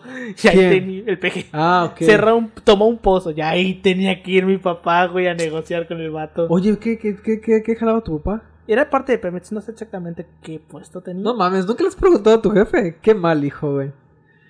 Qué mal, hijo. Señores, señores, aquí Bueno, lo escucharon. Aquí lo escucharon. Jaima, que a- a- Alberto no sabe, no tiene ni puta idea que trabajaba tu papá. O sea, era parte de Tu papá Pemex. pudo haber sido Mira, sicario, pudo no, no, haber no, sido. muy segura, era parte de Pemex, pero muy seguramente era parte de la No parte administrativa. Mi papá era más de la parte administrativa. Pero qué puesto, güey. Pues es que, güey, tú sabes cuáles son los puestos de Pemex. No, ¿verdad? No, Cállate el pinche Pero yo te puedo decir que mis papás eran enfermeros, güey. Yo O sea, sí, o sea, coño, sí, coño, sí, coño. Oye, Pero- ¿era ¿qué era? No, pues era asistente administrativo, ¿no? Pues era administrador del área de tal lugar. Puede ser. No mames, no, el punto, ya, el punto es que muchas veces. No le mi- muevas, A mi carnal. papá sí lo mandaron muchas Literalmente veces no en- le sabes. mu- muchas veces sí lo mandaron en delegación a Tabasco, güey. Para resolver ese tipo de pedos. Y decía que era una vez cada puta semana, güey, que lo mandaban allá. No mames. Pero pues sí. ¿Mínimo en avión o era? No, en- pues en carretera. ¿Cómo se van a ir en el avión, güey? Pues no sé, güey. Este, como candidato oficialista, era favorito para ganar la elección del Distrito Federal. Y aunque la ventaja se redujo significativamente después de que el propio Fox, candidato a la presidencia, apoyara al candidato del PAN, el eterno segundón de Santiago Krill, el PRD terminó ganando contundentemente las votaciones. En el 2001, el PRD subió, suf- eh, sumó un nuevo triunfo. Ganó Michoacán con Lázaro Cárdenas Batel, el hijo de Lázaro Cárdenas y nieto de Lázaro Cárdenas. Me falta el segundo apellido. Yo solo sé que es Lázaro Cárdenas. Lázaro Cárdenas del Río. Del Río. Del Río. Este, el cual pues ganó este Michoacán, que pues era el estado natal de los Cárdenas. Sí. O sea, Su feudo. exacto. En 2004 logró conservar el gobierno de Zacatecas al presentar a Amalia García como candidata, ya que el gobierno de Ricardo Monreal había fortalecido al PRD en ese estado. Sin embargo, no logró conservar Tlaxcala porque pues aplicó un Yunes. Presentó a la esposa del gobernador como candidata Dios. y perdieron, obviamente. En 2005 mantuvo el gobierno de Baja California Sur al ganar la elección estatal y sumó un nuevo estado al ganar Guerrero. Luego viene el periodo de 2006, también sabemos qué pasó. En la carrera hacia 2006, el PG se enfrentó al presidente Vicente Fox, cuyo gobierno solicitó al Congreso eh, pues la remoción del fuero este, para que ésta respondiera ante un juzgado por haber violado la suspensión de construir una calle en un terreno expropiado por el gobierno de la ciudad, Para llevar a un hospital. un hospital. Ya lo habremos hablado que el tema del desafuero es la cosa más estúpida que nos podemos imaginar. Oye, güey, pero ¿cómo, lo, Pero ¿cómo lo plantearon los medios en ese momento? No me acuerdo. Eh, Yo normalmente no me acuerdo qué fue lo que dijeron los medios. Pues básicamente. de Yo solo me acuerdo que estaba de desafiado. Era, era abuso de. de Que estaba poder. desaforado. Solamente me acuerdo que ya lo desaforaron porque faltó a la ley. Algo ahí. Solo eso me que, acuerdo. o ¿eh? sea, faltó la ley en el sentido de que usó un derecho de expropiación para un terreno para agilizar el, el conecte entre un hospital Y una calle. y una calle. Y O entonces. sea, es- y es que esto ya lo hemos hablado. Lo que hizo realmente sí es un delito. Porque Pero- realmente no lo debió haber hecho. Sure. Pero como tal lo que, lo que hemos llegado a decir Pero es, es... que técnicamente no es delito porque es de utilidad pública, güey. Si lo declaras de utilidad pública, aplica el artículo 27. Bueno. No Es, lo- estamos en es este que, ver, es que yo estoy viendo amparos ahorita con mi, con mi servicio social, güey. Y todos los amparos que meten los Oh, enequeneros no, Paulino. eh, se los refutan. Todos los amparos que meten los enequeneros para que no les quiten sus tierras, Ajá. se los refutan diciendo que es de utilidad pública, güey. Bueno, es que mira, exactamente. Bueno, Paulino es que, bueno, se también pasa al lado oscuro del derecho. ¿no es recordemos, recordemos. El objetivo no era meterlo a la cierto? El objetivo era simplemente abrirle, Hacer el una proceso, campaña. abrirle el proceso. Ajá. Con abrirle el proceso lo sacabas, güey. Sí. Porque la constitución marca que alguien con un proceso abierto no puede eh, presentarse a las elecciones. Básima- básicamente, el obje- Mancharle Fox- la imagen, era mancharle la imagen. Impedirle que llegara a candidato. Y si llegaba, mancharle la imagen. Pero ¿cuánto te iba a soportar ese proceso? O sea, básicamente, como digo, la, la- la intención nunca fue meterlo Sí, exacto. O sea, simplemente el, la idea era abrir el proceso. Chingo a su madre. Entonces te digo, sí tenía como que un cierto punto el pan de que en cierto modo no debió haber construido ahí. Pero como ya lo hemos platicado antes, es como de que esa madre no tiene por qué irse a un proceso judicial. Es como de que, güey, pues chingó a su madre, me equivoqué, ten tu puta multa o ten tu puta remuneración. Era una, una falta administrativa, ¿no? Eh, tu indemnización y ya cállate el hocico. Pero no, lo quisieron llevar más allá. Y es más cagado aún teniendo en cuenta que en ese mismo puto año, en 2005, sucedió el desmadre del Gober Precioso. ¿Tú te acuerdas del desmadre del Gober Precioso? Ay, el Puebla. de Puebla. El de Puebla, el del vato que botellita. secuestró a una periodista y se la llevó en carro desde Quintana Roo hasta Puebla, porque Ah. destapó una red de pederastía. Se la llevó desde, el- de- de- desde Quintana Roo hasta Puebla en carro en 2005, Lidia cuando no había Cacho, Los demonios del Edén. cuando libro. no, cuando no había este todavía carreteras así como las de hoy, no la dejó ir al baño, no le dio de comer, no le dio agua y se la llevaron. Y eso no buscaron desafuero por eso, güey. No mames. Pues, en cierto modo eso es tortura y Sí. no le buscaron desafuero. ¿De qué fue por ese eso. pendejo? Del, ¿De Eh, quién es el gober? Era es, Marín. eh, Sí, era Sí, era se apellidaba Marín, Marín. Carlos el- Marín. El que estaba. No, Carlos Marín es otro güey. no, Carlos Marín es el. Es de- el periodista. es el periodista. Ay, perdón. Se Puede apellidaba que, Marín. sea, pu- puede Pero que sean uno, ¿sabes quién era? Curi. Curi. No, ese, No. Era, ese era Alberto Curi. Ah. Algo así. No, pero ese era el empresario. Era el ¿no? empresario. Era el, Sí. el libanés. Sí. Sí, este, ¿sabes quién, este, eh, estuvo metido en ese desmadre de la red de pederastía? Yunes. Sí. Me Linares era, en ese momento era, era, era parte, era secretario de alguna secretaría de la, de, de la, de la República, no me acuerdo cuál. De esas perdidas a las que nadie topa, de eso, era secretario de algo. Pero ahí estaba, güey. También estuvo envuelto en ese desmadre. Entonces fue como de que, güey, ¿por qué a este vato lo quieres desaforar por algo ridículo que se, que se resuelve con una indemnización? Y a este vato que secuestró una morra y la torturó, no. Pero bueno. Ok, Pero bueno. Pero, ¿quiénes somos nosotros para juzgar? Este, entonces, pues, buscaron desaforarlo, pero finalmente, ante la presión social que logró reunir más de un millón de personas en las calles de la Ciudad de México, eh, significando la movilización más numerosa en la historia del país, que eso nadie, probablemente nadie se lo vaya a quitar al PG. El gobierno de Vicente Fox dio marcha atrás en el proceso y López Obrador pudo registrarse como candidato ante el IFE en enero del 2006. Pero ya era muy tarde, güey. O sea, ya el daño ya estaba, ya estaba ahí. Mm. Pues sí. Pero vaya. Cuando uno lee sobre este tema de la capacidad de, de, de, Movilización. mm, ajá, de, de convocatoria que tiene el PG, te das cuenta que esa banda que dice que es un pendejo. No, güey. Pendejo tú que no te das cuenta. Sí, O güey. sea, Vato. que Este vato es no ha- todo menos pendejo. No ha movilizado, ¿eh? A ver, y esto es algo que la gente no, no, no ha agarrado el pedo. Sobre todo los de la oposición. Este vato no ha movilizado a nadie. Todavía. Todavía. Me Todavía. está esperando. Espérense a 2024. Espérense la de 2024 cómo va a estar el pedo, güey. Yo quiero ver Yo siento cómo va a que Morena sí le vuelve a meter un 50% Sí, más. güey. Sí a lo va a hacer. A quien le meta. presidencial. A quien le A meta. quien meta, A sí quien les meta. me- sí le- más si es Marcelo. Puede que sí. Si es Marcelo. ¿México de- estará preparado para Sheinbaum? ¿Quién sabe? No, no, no. no. No lo creo. Si es. Marcelo, de huevos que sí la gana con más del 50. Sí.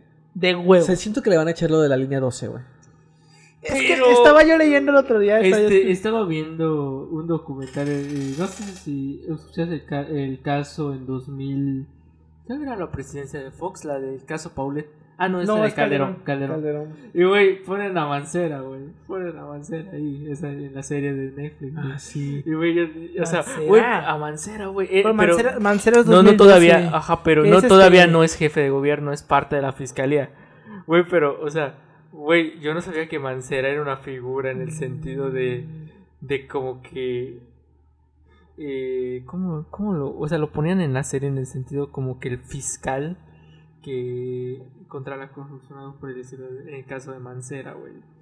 Y, o sea, Pero es que me, me- se me hace extraño que digas que es Mancera. Lo porque ponen un vato bien alto, es la más cagado. No, eh, No no, me ponen mamado, un vato bien alto y mamado. no, no, no, es que se me hace que digas Mancera porque el caso de Paulette sucedió en, la, en el Ajá, Estado pero de no, México. ajá, pero espérate, o sea, es el fiscal del Estado de México, pero este fiscal, como no está convencido de que el caso Paulette satisfició a la niña en una abertura, llama a Mancera Ah, por un favor del siguiente presidente.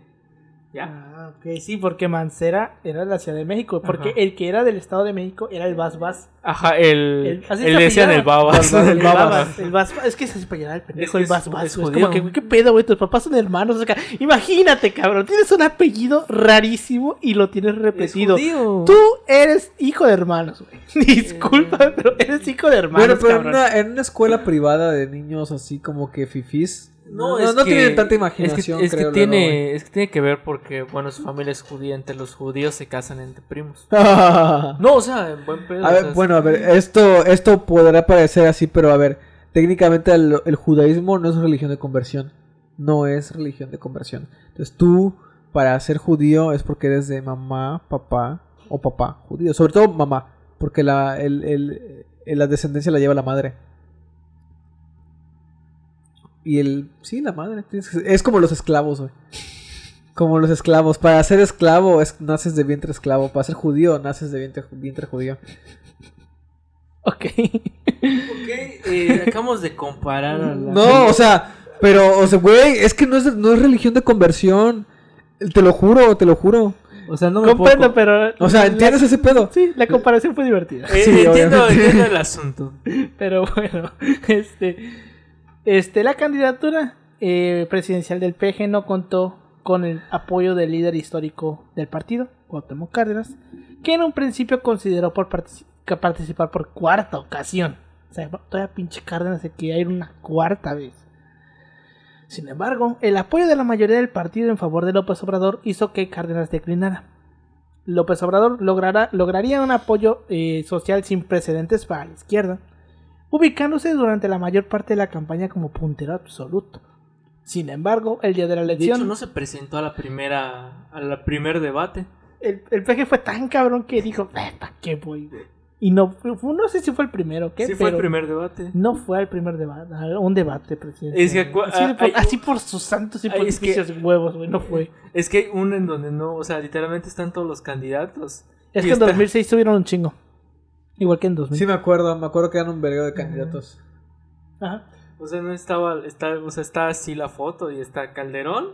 No me acuerdo quién más. Este... Eh, era un madrazo, ¿verdad? Madrazo. Madrazo y está el del peje así literalmente sin nada, o sea, no, no está el peje. Creo que la mayor aportación de Madrazo a la historia de este país. Decir que sí le robaron la elección al peje. No, aparte. Eso, ahorita vamos a llegar a eso.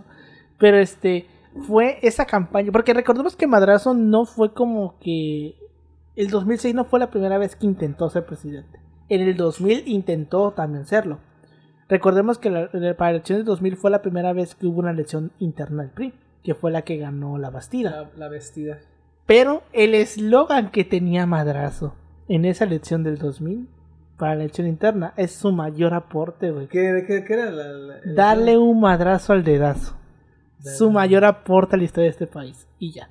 No ha hecho nada más. Y eso que decía Pau de que este de haber reconocido dos ya, ya esto fue tiempo de ya esto es- en ese sexenio Sí, fue hace que como tres este años. creo. ajá, que este el vato le preguntaron que ganó el peje y el vato decía, y mis actas sí. ¿Y por qué no se las dice? Porque nunca me las pidió. Pinche cínico de mierda, güey.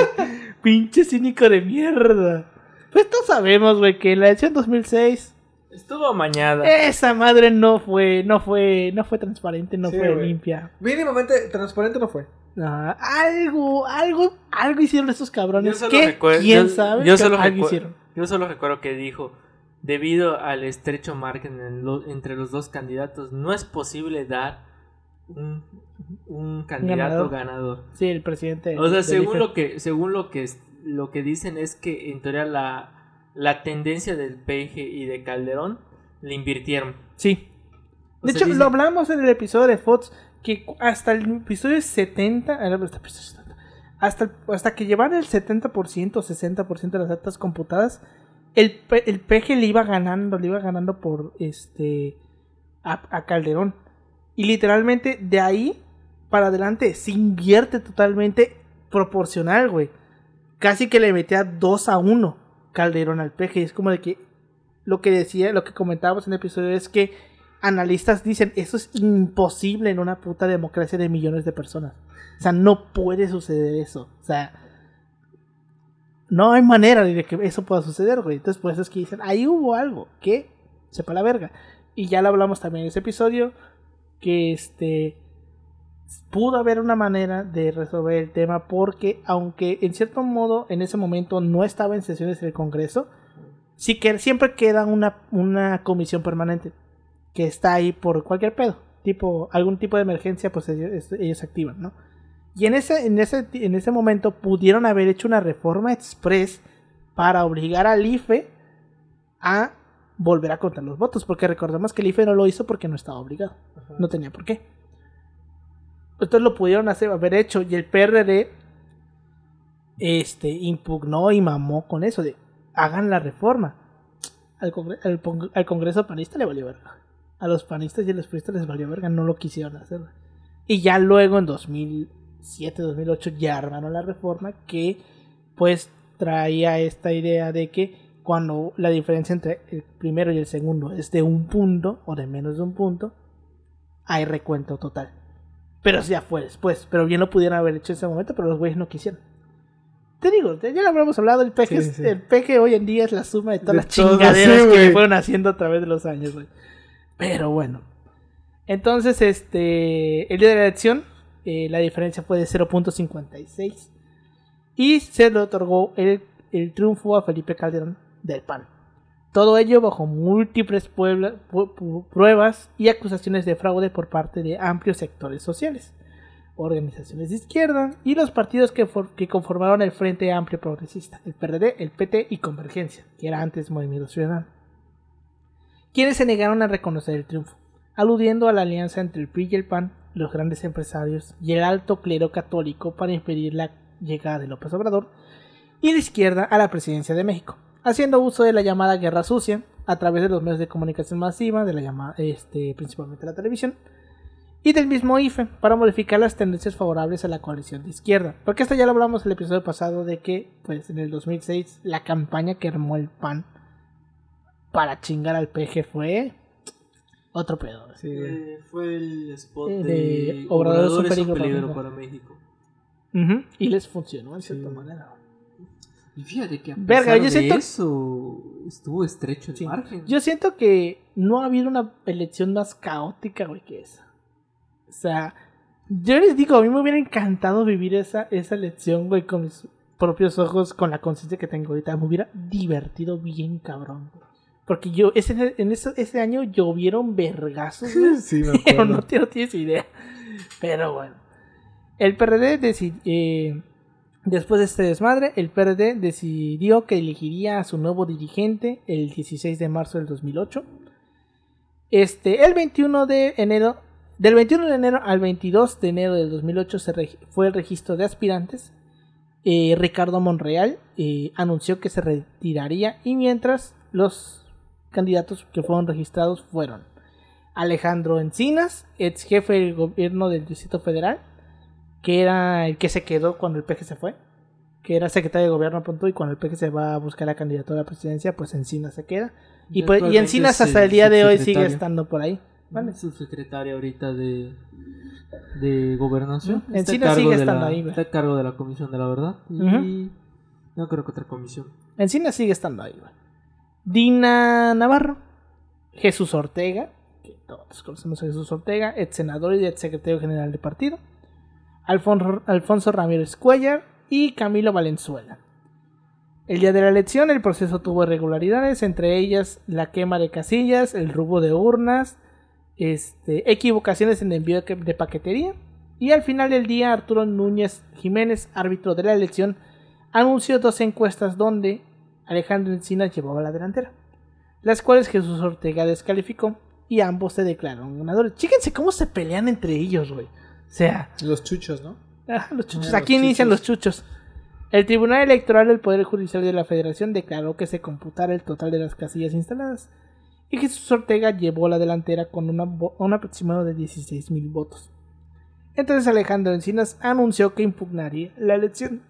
No obstante, el 19 de julio del 2008, la Comisión Nacional de Garantías y Vigilancias anunció que la elección del presidente nacional y secretario general fueron anuladas por, irregularidades en el proceso y ordenó al Consejo Nacional del PRD convocar a nuevas elecciones.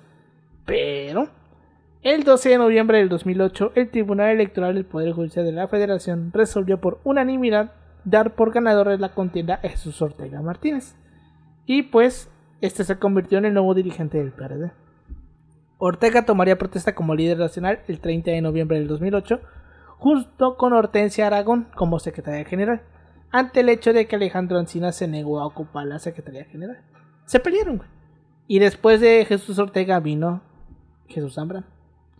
Y pues luego en 2012 el PG vuelve a ir, vuelve a perder, esta vez ya... Pues tal vez de manera un poco más limpia. Igual no, sé, no negamos que a lo mejor el PRI metió por ahí la Que, o cuchara. sea, dicen, dicen que ahí es el tema del, de la polémica de las tarjetas de Soriana. Ajá. Sí. O sea, dicen que ahí pues hubo este asunto. Porque fíjate que esa elección, sí me acuerdo, la de 2000. Igual la cosa es- Es, do- es 2012, ¿verdad? 2012. El caso Monex. Este, o sea, el caso de que. Sí, por 72. ejemplo, Y güey, que estuvo- luego no les depositaron, güey. Ah, sí. Mira que, No como decía Carlos Vallarta, eso, pero- qué, qué pendejos y qué honestos, ¿no? Porque decía, güey, yo mi conciencia, ¿no? ¿Cómo va a ser si ya, ya quedé con ellos y les di mi palabra? No sé, pero o sea, en, ese caso, o sea, sí siento que fue más reñido en ese sentido de que a lo mejor sí ganó limpiamente. Puede ser. Por el.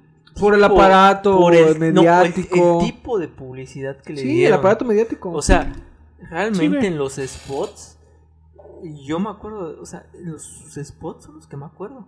O sea, recuerdo ese spot y el spot donde dice que no acabó la carretera, pero realmente cuando le preguntas a las clases medias bajas, sí votaron por Obrador. Por ejemplo, toda de toda toda mi calle votó por él. Y o sea, pero sí tiene que ver que hubo mecanismos así, o sea, eso sí no te lo niego. Ahí, esa despensa está esa despensa que me dieron no yo, voy a, a confesar algo, güey. Aquí en confianza, en eh, bajo el seno de, esta, de, esta- de estos de este podcast. Este, a mí me llevaron a un meeting de Josefina, güey. A mí me llevaron a un meeting de Peña Nieto. Verga. Ah, yo, yo pude ver a Josefina, güey. y, y, y- y que fue- y no creo que haya sido una muy bonita vista.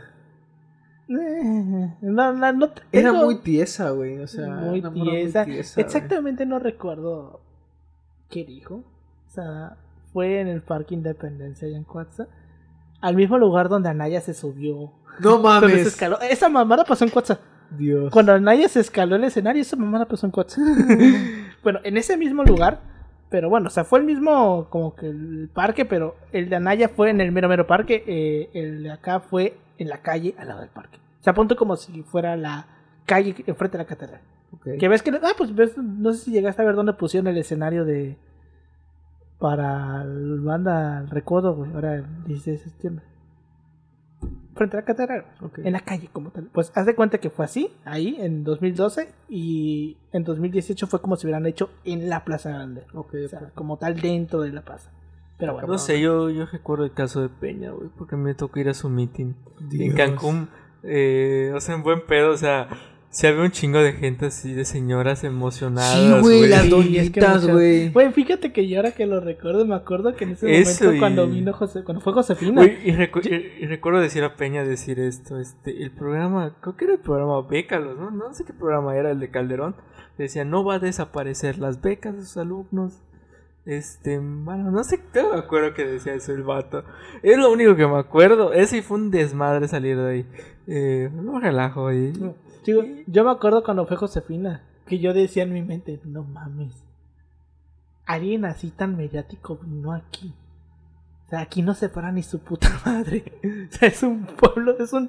Estamos tan olvidados de Dios que aquí no se para nadie. Fue como, para mí sí fue como que así de, de que no mames, güey. Ya, ya somos, un ya candidato somos presidencial vino aquí, güey. O sea, porque creo que fue la única.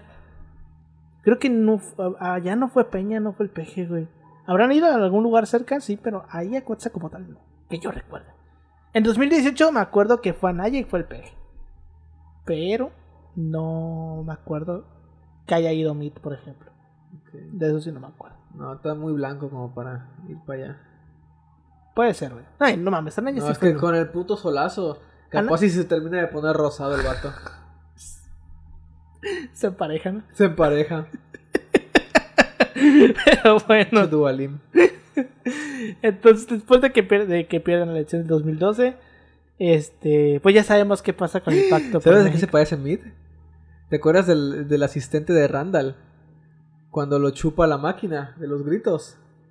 ¿Asistente de Randall de dónde? El de Monster Inc. Ah, sí, ya sé igual dice. Sí, Cuando sí. lo chupa la máquina de gritos, güey.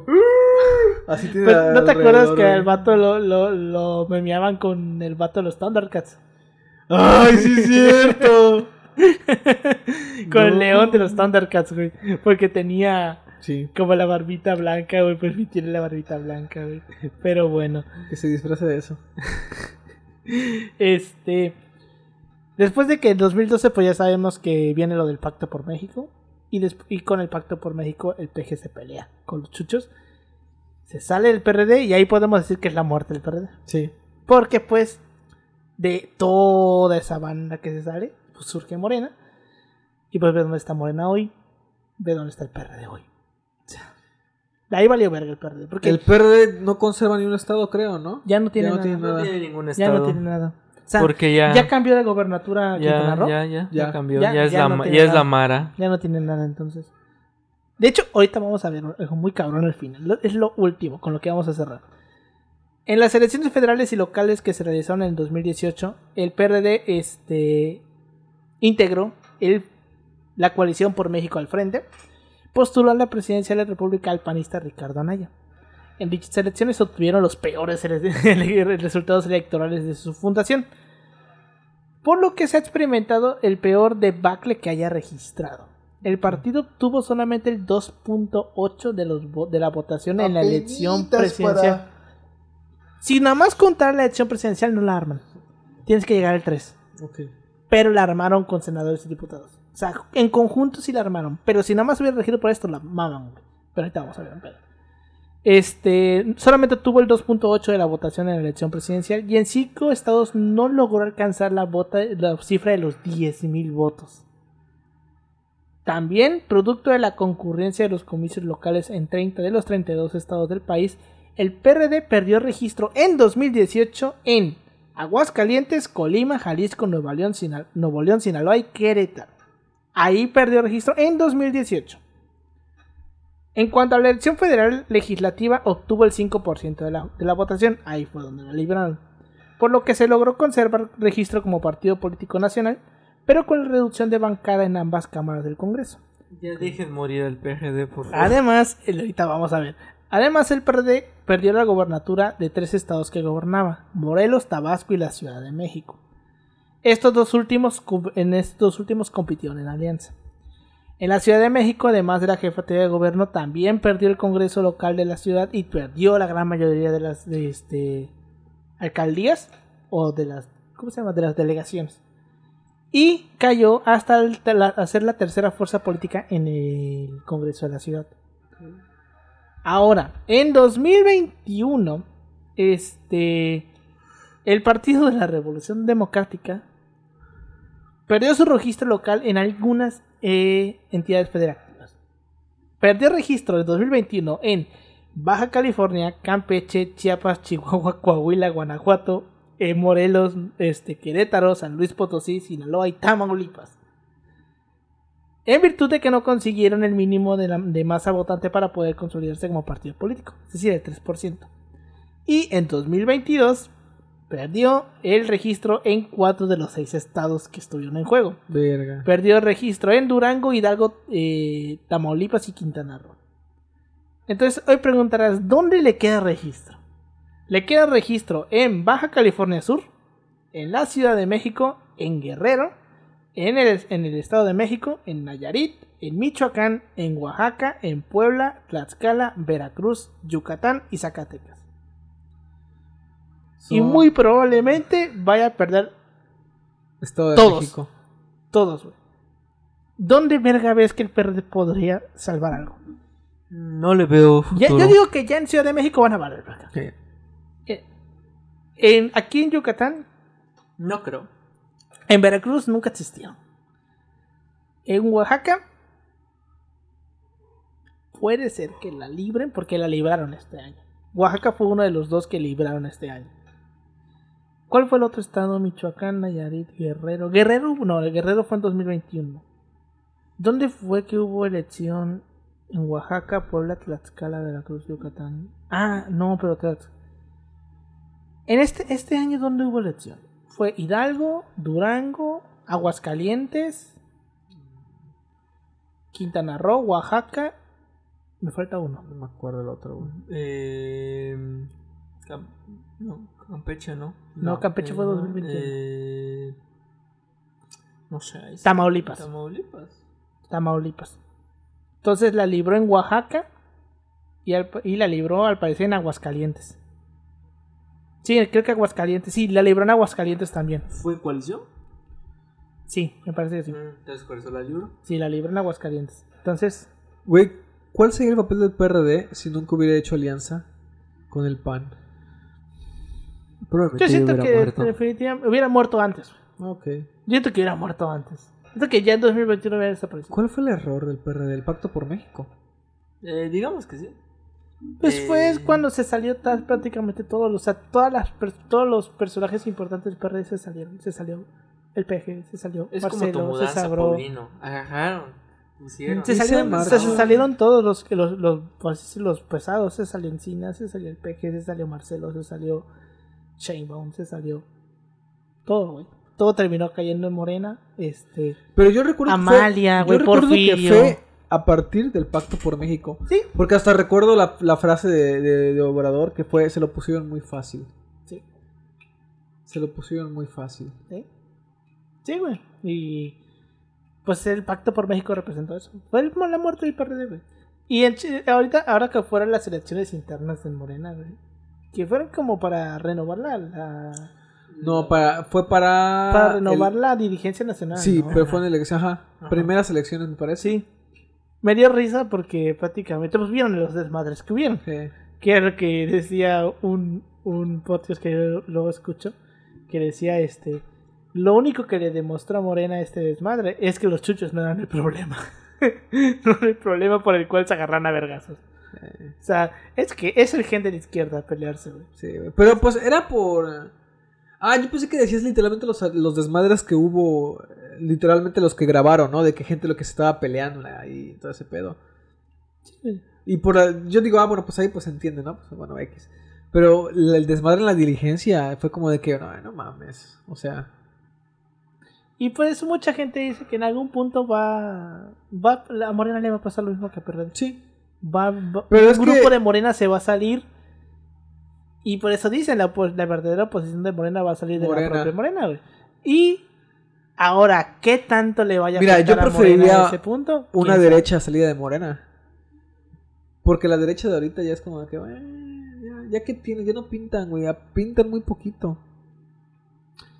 Es que, ¿cómo concebirías una derecha salida de Morena? No lo sé, güey. A ver, ¿quién? por ejemplo, esta, yo podría poner en la derecha de Morena, a lo mejor esta, la de, la que se acaba de salir, Tatiana. Tatiana, Tatiana, ¿sabes? Yo podría votar por una, derecha así, ¿sabes?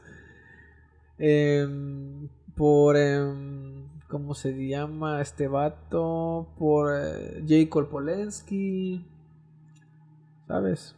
O sea, tú votarías por una Rocionale. Por una Rocionale. Rocionale va para Veracruz, güey. Sí, güey. Entonces te digo, vaya, eso frente a lo que tiene ahorita el PAN, por así decirlo, Ah, por lo que representa el PAN. Sí. Pero pues sí, entonces... Digo, no es que yo sea de derecha, pero digo, si me pusieras esa disyuntiva de qué derecha prefieres tú, yo preferiría una derecha salida de Morena. Pues puede ser. O sea, punto a lo mejor una derecha, pues no tan conservadora. No, exacto, exacto. Aunque suene Pues es que ya- redundante es que- es que- es e inconcebible. Yo creo que ya no estamos para manejarnos en los términos del siglo XX, siglo XIX, porque ya son muchos cambios, güey. Bueno, también. Ya, ya, ya muchas cosas han pasado, es como el comunismo.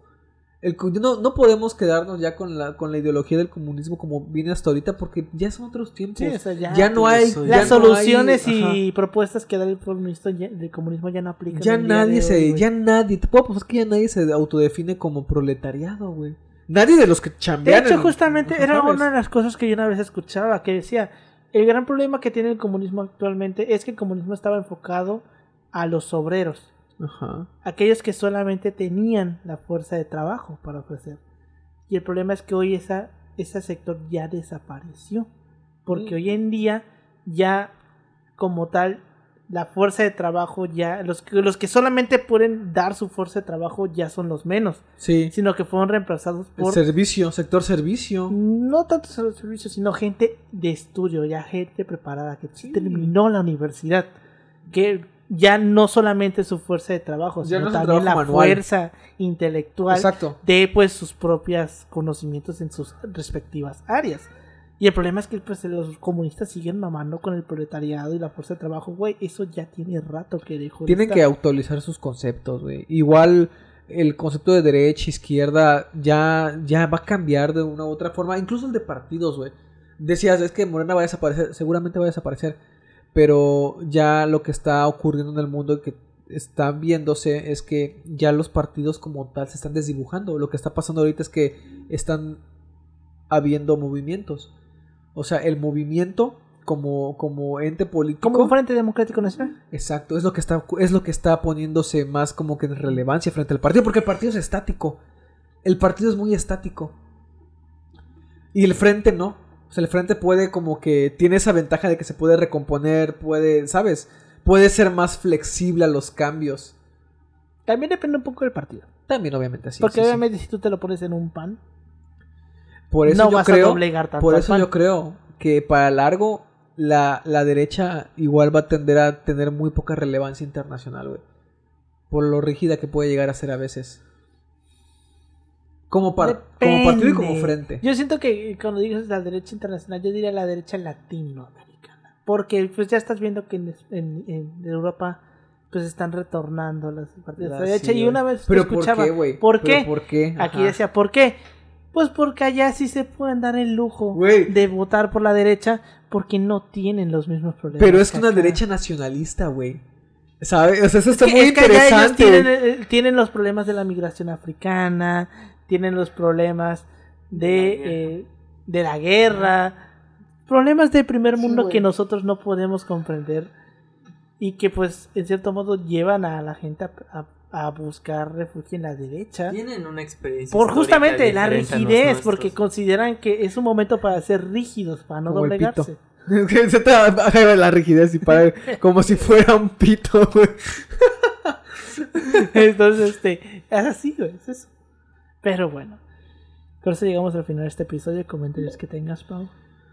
Pues que es a veces muy interesante ver los rumbos que toma un partido, ¿no? O sea, cómo puedes ver su ascenso y su caída y qué caída más, más fea, ¿no? Porque, eh, de hecho, están pens- eh, lo que están comentando ahorita es que conforme son las elecciones en el Estado de México, así se dibuja lo que va a ser la elección presidencial. Es lo que escuchan, lo que yo digo. O sea, Ajá. la elección del Estado de México es la telonera. La telonera. La telonera. Entonces decían, antes de la de 2018, eh, Obrador dijo, ¿qué pedo, no? O sea, ¿qué, ¿quién se va a sumar y todo ese pedo? Porque aquí es donde se va a dirimir el desmadre. Y el PRD dijo, no, pues yo me voy aparte. ¿Sabes? Eso solo se sumó. De hecho, el- ese- y al final se sumó el PT con El PES. ellos. El P- el, y el PT también. El PT, el PT me parece que estaba en el 2018. No, antes. Antes de la de 2018. Del Estado de México con este del Mazo. Con la elección de Del Mazo. eh, estaba el PT y al final fue que se unió a Morena. Junto con. Me pare- no, no me acuerdo qué otro partido. ¿El verde? Creo que el verde. Y Yo eso. creo que el verde todavía fue con Porque el ahorita que lo dices, el PT en Quintana Roo fue solo en la elección de 2000. Pero dicen, Sí, sí, y, sí. y ahorita van a decir, vamos a ver cómo se conforma la elección del, del, del Estado de México, porque es la que está en la antesala de la elección presidencial. Entonces, como La quedan telonera. conformados, probablemente así se vayan a quedar. Es la telonera. Exacto. Es la telonera. Entonces, eh, qué triste. De hecho, lo que decían, triste. lo que decía, lo que una vez yo escuchaba, si el Morena le quita el Estado de México al PRI, muy seguramente le va a meter 50% más o menos. Ahorita vas a ver, y ahorita yo lo voy a decir ahorita y vamos a ver qué pasa. en 2024. qué pasa en 2024. Pero mm, cuando vamos a poner eh, así como que la, la esta, esta anécdota, ¿no? Es una anécdota muy rápida. Todos ubican a Napoleón Bonaparte. La batalla más importante para él, camino a, a- a volverse como que una persona muy relevante y a Francia como una potencia, fue la batalla de Austerlitz, Ajá. donde puta eran... Pensé que ibas a decir Waterloo. No, Ajá. la, la más importante para él, el camino hacia allá al, éxito, empe- empezando, fue Austerlitz. ¿Por qué lo fue? Porque él iba solo prácticamente contra coaliciones, güey, de países. Y el vato les ganó, güey. Contra pronósticos, el vato les ganó. Y esa batalla fue tan importante que el primer ministro, el ayudante del primer ministro, cuando le da la noticia a este, al, al- jefe de ministro de Inglaterra, el vato lo que agarra y dice es, bueno, ¿ves el cajón que está ahí al lado de mi escritorio? Agarra el mapa de Europa, enróllalo y mételo ahí. No lo vamos a necesitar por 15 años. Si Morena gana el Estado de México, que agarren el mapa electoral, lo enrollen y lo metan en una gaveta. Porque no lo van a necesitar en, bajita la mano, dos décadas. Yo siento que no va a durar tanto, Morena. Porque sí, siento que estamos como que. No estamos como que dándonos cuenta que al final del día Morena también es el peje. Y el peje Sí. después de 2024 ya no va a estar. ¿Y ¿Quién sabe? se va ¿Quién? A pero no sabemos quién sabe si de verdad no vaya a meter su cuchara. Eso no lo sabemos. Yo siento que no. güey. Yo siento que el vato Siento ya- que ya quiere ir a Sí, descansar siento que en el su ya rancho. se quiere largar a la Sí, verga. puede ser. Yo Oye, sí- que se relija, Yo ¿no? siento que yo Oye, sí- que agarre y diga se rel- me Yo siento relijo. que el peje ya cumplió su propósito de vida. Sí. Ya como que pudo desahogarse de todas Sí. las chingaderas Pero que le tiene- hicieron, güey. Finalmente como que tiene buenos cim- cimientos en cuanto a las corcholatas, güey. Ah, sí. ¿Sabes? Las corcholatas están teniendo mucho peso y mucha imagen. Cosa que si acaso solo Movimiento Ciudadano tiene con, con este Colosio. Es que es el único Yo siento cabrón. que Colosio no, Y no, no, no, no no debe, güey, no debe. No, no, no que no la vaya a armar, no debe hacerlo, güey. O sea, sea la cosa más pendeja que puede hacer Colosio Junior, güey. Yo siento que al fin, ¿sabes quién creo yo que va? Yo sigo en mi pinche punto. Anaya va a querer ser candidato del PAN, lo van a mandar a la verga y va a ir a caer a Movimiento Ciudadano. Recuerden estas palabras. Yo sigo con eso, güey. ¿Crees? Va a pasar. Estoy Güey, yo siento que si pasa eso, va a ser como una debacle. ¿eh? Porque, no creo que lo güey, vayan a ya respetar. para estos días es para que Anaya ya anduviera de regreso, güey. Como sea cabildeando, güey. Vato sigue en Estados Unidos, güey. Cuando quiera regresar ya va a ser muy tarde. Sí. Yo siento que al final del día el pan va a agarrar a otro cabrón. No va a agarrar a Naya, ya nadie se va a encabronar y va a ir a, caer en A Cordero, güey. ¿A quién? A este. Este pendejo, el que siempre queda de segundón. Santiago. Krill. Santiago Krill. Ay, ¿no? mames. Estar- Me voy a cagar. Va a cumplir su sueño ya para ver la debacle, güey. Su sueño de ser candidato presidencial para valer verga. Para valer verga, pero bueno, al final de cuentas candidato. Pero, mira, Lo logró la tercera, pero lo logró, güey. Sí, este, ¿cómo se llama? Este. mm, Serían 18 años después. Pero lo logró. Sí, es que Ser eligen. candidato. Ser candidato. Sí, lo eligen. Sí, lo eligen, claro. Bueno, que pero. Ah, no, Marco Cortés es el grupo de Anaya, ¿no? Mucha palabra. No me acuerdo si. Idea. Creo que es del grupo de Anaya. Yo sigo sintiendo que no va a ser a nadie. Yo sigo, yo, yo, yo, yo, yo, yo siento que si al menos gana Morena aquí, en Estado de México, Ajá. van a, van a partir madres, güey. Por, para mínimo dos décadas porque van a tener control territorial, van a tener control presupuestal, y no es como que tengan solamente cuatro gubernaturas. Y no, no, no. Y no solamente es control presupuestal, control electoral. Control político. Control porque el Estado de control México es el Estado con mayor cantidad de personas aptas para votar. Sí. Por eso es que es el bastión priista por excelencia. El que tiene el Estado de México tiene una ventaja sobre todos los demás. Sí, güey. Ese es el punto. Yo no digo, no sé. Está, está interesante. Está Son, está rico son, son, son, son tiempos muy interesantes para estar vivo. Sí, definitivamente. En los comentarios que tengas tú, Yoshi. No más comentar. Ya dejen morir al PRD. Ya. Por favor. Ya, ya, de- ya déjenlo, ya está Como muerto. a huevo, como el ese de Krusty. Ya déjalo, ya está Ya muerto. déjalo. Está muerto. Ya déjalo, está todo meado. Y eso, y decir de que voy a ir en colisión con el PAN. Es- es- Seguramente. No, no, no, güey. Yendo o no con coalición, muy probablemente pueda perder registro. Sí, va solo de no que si lo pierde, pero. Si se va con Morena, lo recupera. ¿Sabes qué siento que podría ser el PRD? Que medianamente escúcheme, podría darle. Y escuchen una- estas palabras. 2024 Yucatán va a ser de Morena. Eso estamos viendo. Eh, eh. Las tendencias están marcando ¿neta? que puede ganar Morena. Yo lo dudo mucho. Ajá. Yo siento que al final del día va a ser como. Mira, lo que como voy lo que a... pasó en Durango. Mira, te voy a decir. Una alianza. Yucatán le debe lo que están haciendo por alguien. Y tarde o temprano esa el cuenta Tren Maya, güey.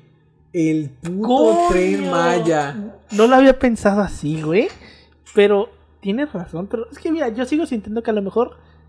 Hay que hacer Mira. un programa exclusivo para nuestras opiniones. Traeremos- del 2024. Tra- traeremos Yo un, siento que es un panel que- de expertos. Es, es fundamental que hagamos un programa Mira. así, güey. Yo siento que lo que va a pasar aquí en Yucatán va a ser una de dos. O neta sí gana Morena. O dos. Tres. Una de tres. O gana Morena. Dos. Pasa un poquito lo de Durango. Lo que se tenía pronosticado en Durango. Que es una elección muy cerrada. Pero les meten el susto. Ajá. O dos. De plano pasa lo que pasó en Durango. Que se pronosticaba cerrada y al final terminaron legítimos. Sí. Yo siento que va a ir más por lo segundo. Yo siento que tal vez no ganen, pero sí les van a meter un susto. Porque, a ver, ¿quién chingados po- pondrías tú como candidato de Morena para acá? Alguien que era del PRI ahora está en Morena. No, güey. No creo que No. Carlos Marín vaya Yo, a jalar. yo no creo que de todas formas, aunque sea como que tendencia, ¿qué, qué figura relevante de Morena encuentras tú acá? Sí. Bueno, mira, todo puede pasar. Sí, obviamente. Todo puede Mira, Eh, puede ser que tú digas. Ve, ve este panorama. Eh, vi Oye, el- a ver, a ver, a ver. Ahorita con lo de la Guardia Nacional, los que impulsaron mucho el pedo de la Guardia Nacional Fueron diputados. fueron diputados de aquí de Yucatán. Una de ellas se pasó del PRI a Morena. Yo fui con ella a a solicitar, fuimos a solicitar. Esa- esa no- yo, yo no recuerdo. Farhat- yo- yo- yo no- Farhat ya está Ya está. Morena. Yo chequé, che- chequé, me parece, chequé lo de esa madre para ver su nombre bien, bien, bien y ponerlo bien como debe ser. eh, Para recordarlo bien. Y decía Morena. Sí, es. Y ahora Marín, que es ya otro. está titubeando. Espérate, no, no, no, no. no, ya ¿Por qué no está titubeando? Ya está. Él dijo, es necesario que esta madre tenga una visión desde el Congreso. Que el Congreso tome también participación en la política de seguridad. O sea, de eso a decir, no vamos a firmar nada porque el pacto por no sé qué, por va por México es primero. O sea, y que sea un yucateco. Y que haya sido también un gobernador yucateco, un diputado yucateco, no, senador, Senador. yucateco, Y fue que secretario de Estado. Y se fue secretario de Estado. a la, a la bancada del PRI para pasarse a Morena. Oye, Es que yo siento que el candidato proyecto Mira. sería Jorge Carlos, güey. Mira, todo, Por ser senador. todo puede Tipo pasar. un Samuel. O puede pasar otro panorama. Todo puede que- pasar. puede pasar otro, pan- eh, otro panorama que otro panorama que yo veo. Bill abandonando el PAM. No creo. todo- Sí lo creo, No. sí lo creo. no creo. Yo sí lo creo. Porque si viene un declive Y está muy cerca de. y, muy y está muy cerca de quién? de Obrador.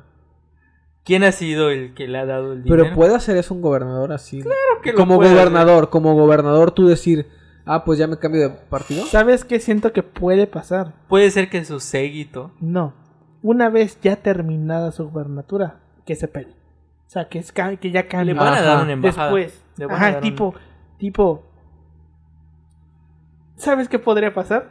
Tipo que negocie, ¿no? Decirle, mira, Va a cabildear. mira, mira, güey. Déjanos Yucatán. O sea, en cierto modo, como que no te cargues en tu, eh, en tu estado contra el güey de, del PAN.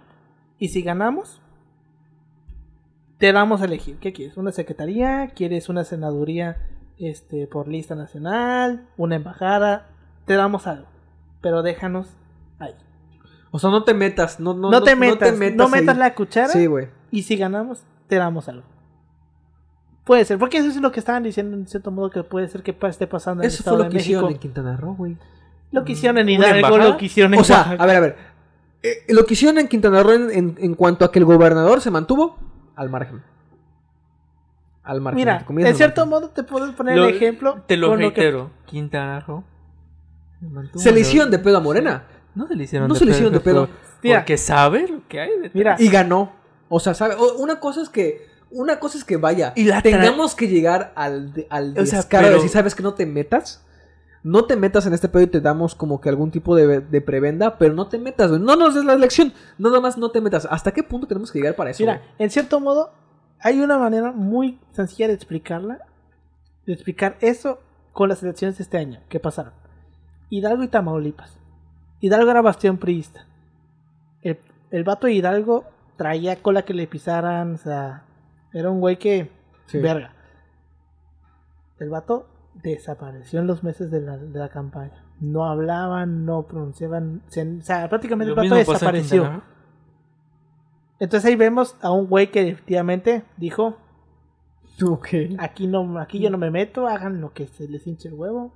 No voy a mover como mi estructura, pues, en el favor de mi candidato. Que sea lo que pase, lo que tenga que pasar. Y el caso de Tamaulipas, con cabeza de vaca, que sí dijo ni de pedo. Míralo. Mira, el vato ya no está aquí. Ajá, Ese vato, me, el otro día me está cagando de risa con un este. Con un este chiste que vi de que. ¿Por qué cabeza de vaca este quiere este un. ¿Será que cabeza de, ca- de vaca quiera un corte como el de Pedro Ferriz de Con? ¿O porque le urge pelarse? me mamó, güey, me mamó, me reí muy cabrón, güey. Pero bueno. Con eso llegamos al final de este episodio. Muchas gracias por habernos escuchado. Nos pueden seguir como arroba podcast en Facebook, Instagram y en Twitter. Ahí me pueden encontrar como arroba Emanuel56 en Instagram y en Twitter. A ti, Pau. Eh, a mí como Pau Ángel Pelochan en Facebook y Pau-3cc en Instagram y Twitter. A ti, Yoshi. A mí me pondrán en Instagram como yoshi.2807.